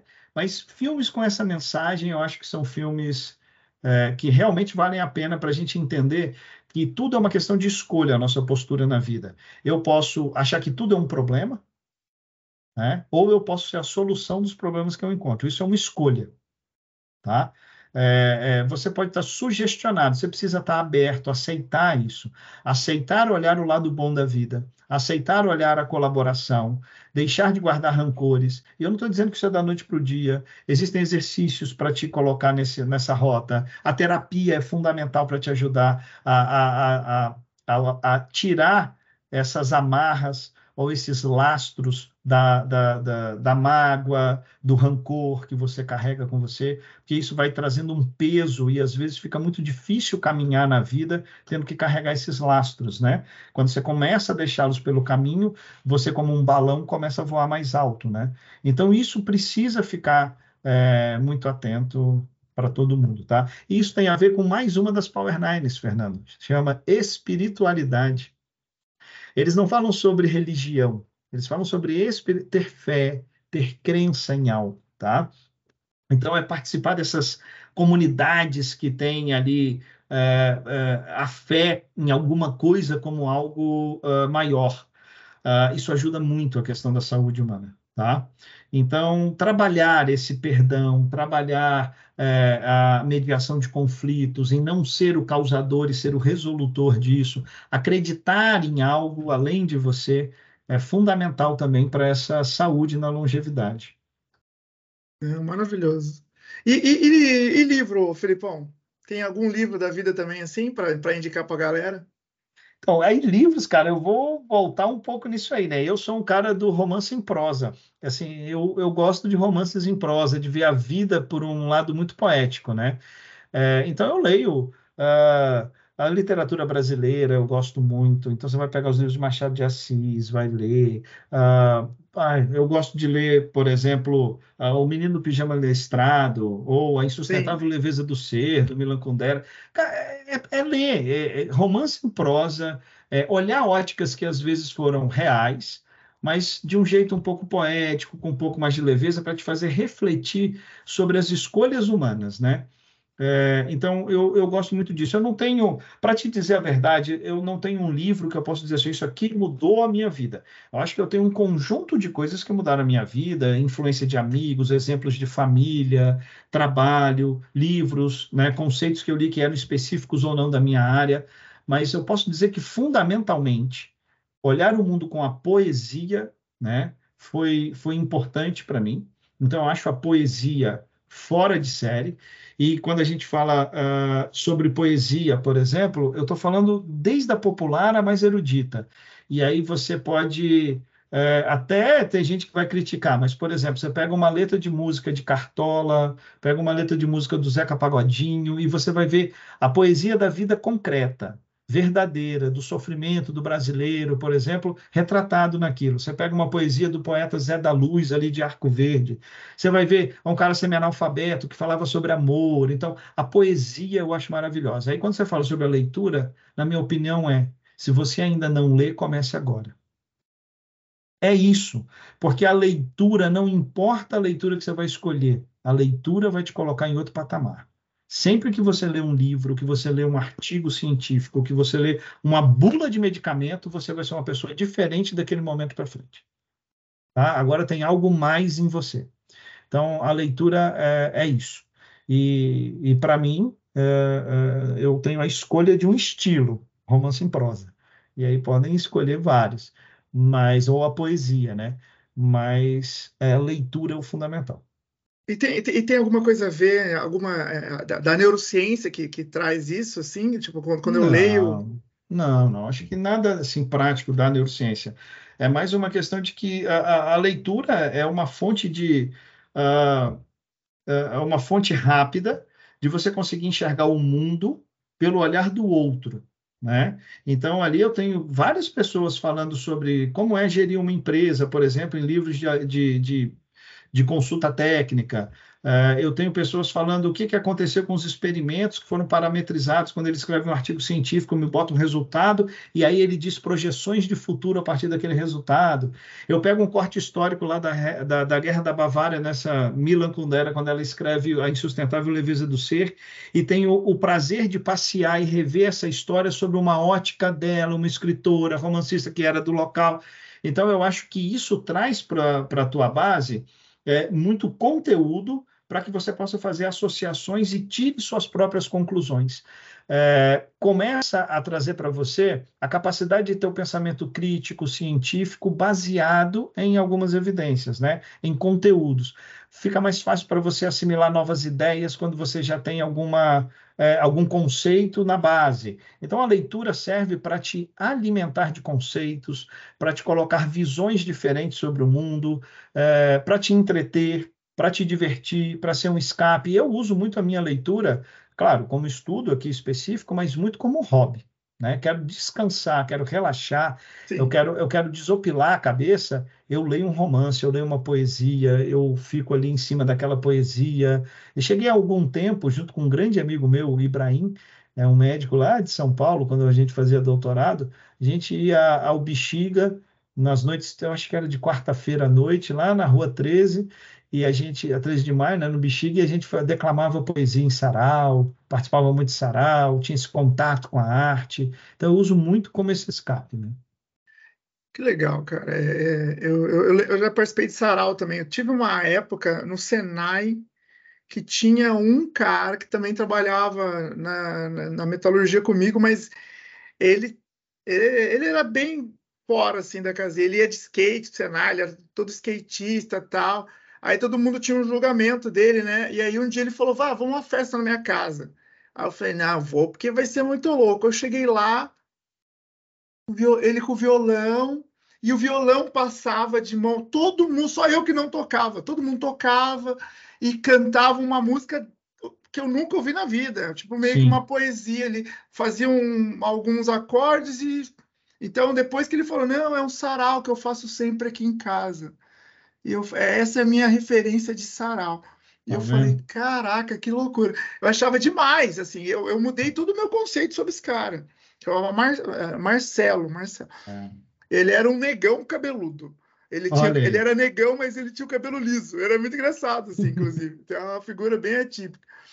E, e, e, o Felipe, de tudo que você viveu até hoje, cara, se tem alguma coisa que você fazia, faria diferente? Que você, se você pudesse voltar, mudar alguma coisa, você mudaria o quê? É, é, essa é uma pergunta muito louca, né, cara? É, olha, é muito difícil eu agora, com a cabeça que tenho, olhar para trás para julgar a pessoa que eu fui, né? É, isso fica muito naquela seara do engenheiro da obra pronta, né? Agora eu olho, vejo quais foram os defeitos na obra e digo onde tinha que ser corrigido, né? É, no fim de tudo, Fernando, os erros, junto com os acertos, me trouxeram até aqui e formaram a pessoa que eu sou hoje. Eles me jogaram para as experiências que eu tive que viver, e algumas não foram nada boas, mas que constituíram o que eu sou hoje. Então, eu não mudaria nada, absolutamente nada. Se eu tivesse uma licença poética para falar com você, acho que a pessoa que respondeu isso da melhor forma possível até hoje foi Vinícius de Moraes. Porque fizeram essa pergunta a ele. E ele disse assim: ó, eu se tivesse que voltar, que para ele perguntaram quem você queria ser e tal, ele falou, eu mesmo, com um pau um pouquinho maior. Então é assim, cara, a vida, é, é ele troca, a vida é isso, você entendeu? Por que, que você mudaria algo que trouxe você até aqui onde você está hoje, né? É, mude daqui para frente se você não está gostando do que está vendo. Porque para trás te formou até aqui. Se você, se olhar para trás, é injusto com você. É injusto. Você pode aprender com os erros que você teve e não repeti-los. Mas esses erros foram importantes para que você fosse quem você é hoje. É isso. E claro, a minha, minha, o meu último recado, que aí é a minha defesa, a minha bandeira, isso está nos Power Nines, mas quem me conhece sabe que eu defendo muito isso. Entes queridos em primeiro lugar. Tua família, teus amigos mais próximos são as pessoas para quem você deve dar mais importância. Às vezes a gente para para escutar e responde com muito cuidado e carinho uma pessoa que a gente não conhece e é muito grosso ou às vezes até impaciente com as pessoas que estão na nossa família, ao nosso redor. É, aquela história da intimidade é um, né? Mas é, é, ter esse cuidado. Cuide das pessoas que estão próximas a você. É, faça uma lista. Se hoje eu tivesse um problema sério para quem eu poderia ligar a qualquer momento do dia. E as pessoas que estiverem naquela lista são pessoas com quem você tem que é, é, ter o olhar mais cuidadoso e tratar como prioridade. Essas pessoas têm que estar em primeiro lugar. Isso também aparece com muita força lá, a família, a união, essa construção ali, né, de dedicar-se em boa parte do que você faz para estar junto com os familiares e com os amigos, tá? é, a solidão aumenta muito os índices de doenças é, é, relacionadas aí à depressão, ansiedade, até mesmo gatilhos para doenças neurodegenerativas na velhice. E se você constrói esse laço e fortalece ele desde sempre, se sua família é unida, você não vai estar sozinho nessa velhice, né? E aí você vai ter ainda mais qualidade é, e mais motivos para acordar todos os dias lá no seu futuro. E não parar de trabalhar nunca, né? Quando a gente fala de se movimentar, eu deixei para o final essa parte, eles dizem, eu levanto e trabalho, que seja meio período. Lá eles não têm o conceito de que precisam aposentar e nunca mais fazer nada na vida, porque o hum. trabalho deles é um propósito de vida. E um propósito você não interrompe, você conclui. Ladies and gentlemen, senhor Felipe Meneghelli Bononi, doutor, doutor, meu doutor da minha vida. Imagina, o Maravilhoso, é dá para te ouvir, eu fico aqui babando te ouvindo, cara. Filipão, ah, e daqui 10 anos, quando é que vai estar o Felipe Bononi? Olha, cara, eu, eu espero eu espero estar no, no, num lugar muito parecido com o de hoje, tá? É, eu tenho um trabalho que me traz desafios interessantíssimos, uh, profissionais e que eu estou encarando e adorando encarar, então gosto muito do que eu faço. Então, uma família maravilhosa, extremamente unida, Uh, e que eu pretendo fortalecer cada vez mais esses laços para o futuro e que daqui 10 anos eu possa voltar aqui para falar com você e te dizer assim, ó, Fernando, você acredita, cara, que eu continuo nesse mesmo trabalho, ainda tendo desafios novos, arejando essa área toda, é, que a minha família continua cada vez mais forte comigo e que os meus amigos são os mesmos e eles estão junto comigo cada vez mais. É isso que eu quero daqui a 10 anos. É, conseguir ser uma pessoa melhor nessa zona de conforto, porque, cara, eu amo quem eu sou, o que eu faço e quem está junto comigo. E para vocês conhecerem um pouquinho desse outro lado da família, só basta voltar alguns podcasts aqui. Eu já é. conversei com a Francesca Bononi, tá? Uma arte terapeuta incrível, e, e o episódio também maravilhoso com ela. E Felipe, para a gente é, é, realmente caminhar para o final, né? Eu te ouviria, uhum. como eu falei, o dia todo. É, eu tenho um desafio eu tenho um desafio que eu faço com todos os meus convidados, que eu chamo até desafio confete. Ah. Né? Ele é baseado no, no, Bill Gates. O Bill Gates ele, ele tem um TED, né? TED é aqueles vídeos curtos de até 17 minutos, tal, em que grandes pensadores falam sobre algum tema interessante. E ele diz que professores, nesse TED, ele diz que professores precisam de feedback. E então eu peço para que você é, é, é complete uma frase de um professor amigo seu, chamado Fernando. A frase é bem simples, eu sei que você, você vai conseguir fazer. Vamos lá. Complete Vamos a frase, ó. A frase é: o Fernando é inspirador. E eu acho que talvez essa seja uma das características mais marcantes de um professor. E eu reconheço em você a capacidade de inspirar mesmo, movimentar as pessoas em prol de um objetivo. E é por isso, neste momento, inclusive por ter tido na minha vida um professor inspirador, e o primeiro que eu me lembro dele, eu tive alguns, mas o que eu me lembro que me colocou nesta rota, que me fez chegar até aqui, foi Toninho.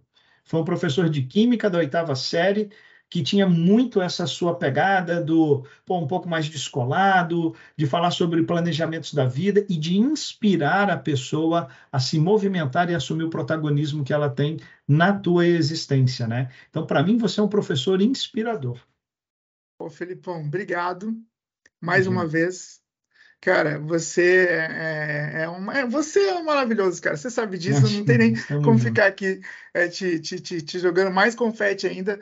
Uh, mas lembrando que esse é um episódio oferecido pela Faculdade Sanspeg. Acesse agora mesmo www.sanspeg.com.br e matricule-se em um dos nossos mais de 30 cursos de graduação. Ou, caso você seja graduado, encontre um curso de pós-graduação que certamente vai fazer você subir para o próximo degrau da sua carreira. Faculdade Sanspeg revolucione o seu mundo.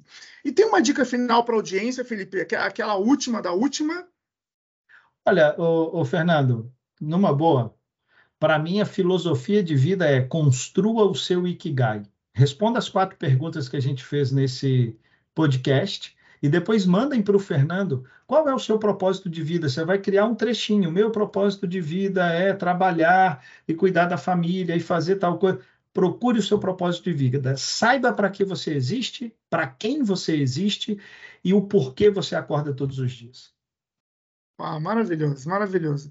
Inclusive, para quem faz o pipa, eu dou o Ikigai aí, esse exercício dentro da, da disciplina de pipa, porque ele ajuda também você a criar projetos para a sua própria vida, para a sua própria profissão, né? E pipa é uma disciplina da Faculdade Sanspeg, é a disciplina que eu dou, inclusive. Mas, para a gente finalizar, depois dessa dica do Ikigai aí do Felipão, eu queria agradecer a todos vocês que ficaram até aqui. Se vocês curtiram, se inscrevam no canal, deixe seu like, curtam, compartilhem, manda agora naquele grupo de colegas cheio de, de amor para dar, que sabe, discute às vezes sobre longevidade, manda naquele grupo lá para falar um pouquinho sobre neurociência, educação, longevidade, carreira, tudo que a gente falou aqui. É, é, é, e um recadinho baseado um pouco nisso que o Felipe também falou. Caso você queira levar esse podcast para sua empresa, você pode me mandar um direct no Instagram, arroba ou no e-mail, uh, esse mesmo e-mail que você vai mandar o seu propósito, fernando.sensupeg.com.br, que eu adoraria entender o seu contexto e contribuir com ele. Afinal, a gente está na era da coopetição. Tem um cara que eu convidei aqui recentemente chamado Dieter, né, que ele trouxe vários conhecimentos. Ele acabou de voltar da Suíça, ele visitou todo o ecossistema da Europa de inovação e lá eles têm uma palavrinha agora chamada coopetição, que é colaborar com os competidores. Afinal, todos Perfeito. nós podemos crescer juntos, Sim. tá? Então, obrigado mais uma vez por ter participado do Coluna Cerebral e até o próximo, o próximo episódio. Felipe, um beijo no um seu abraço, coração. Obrigado. Tchau, pessoal. Até mais.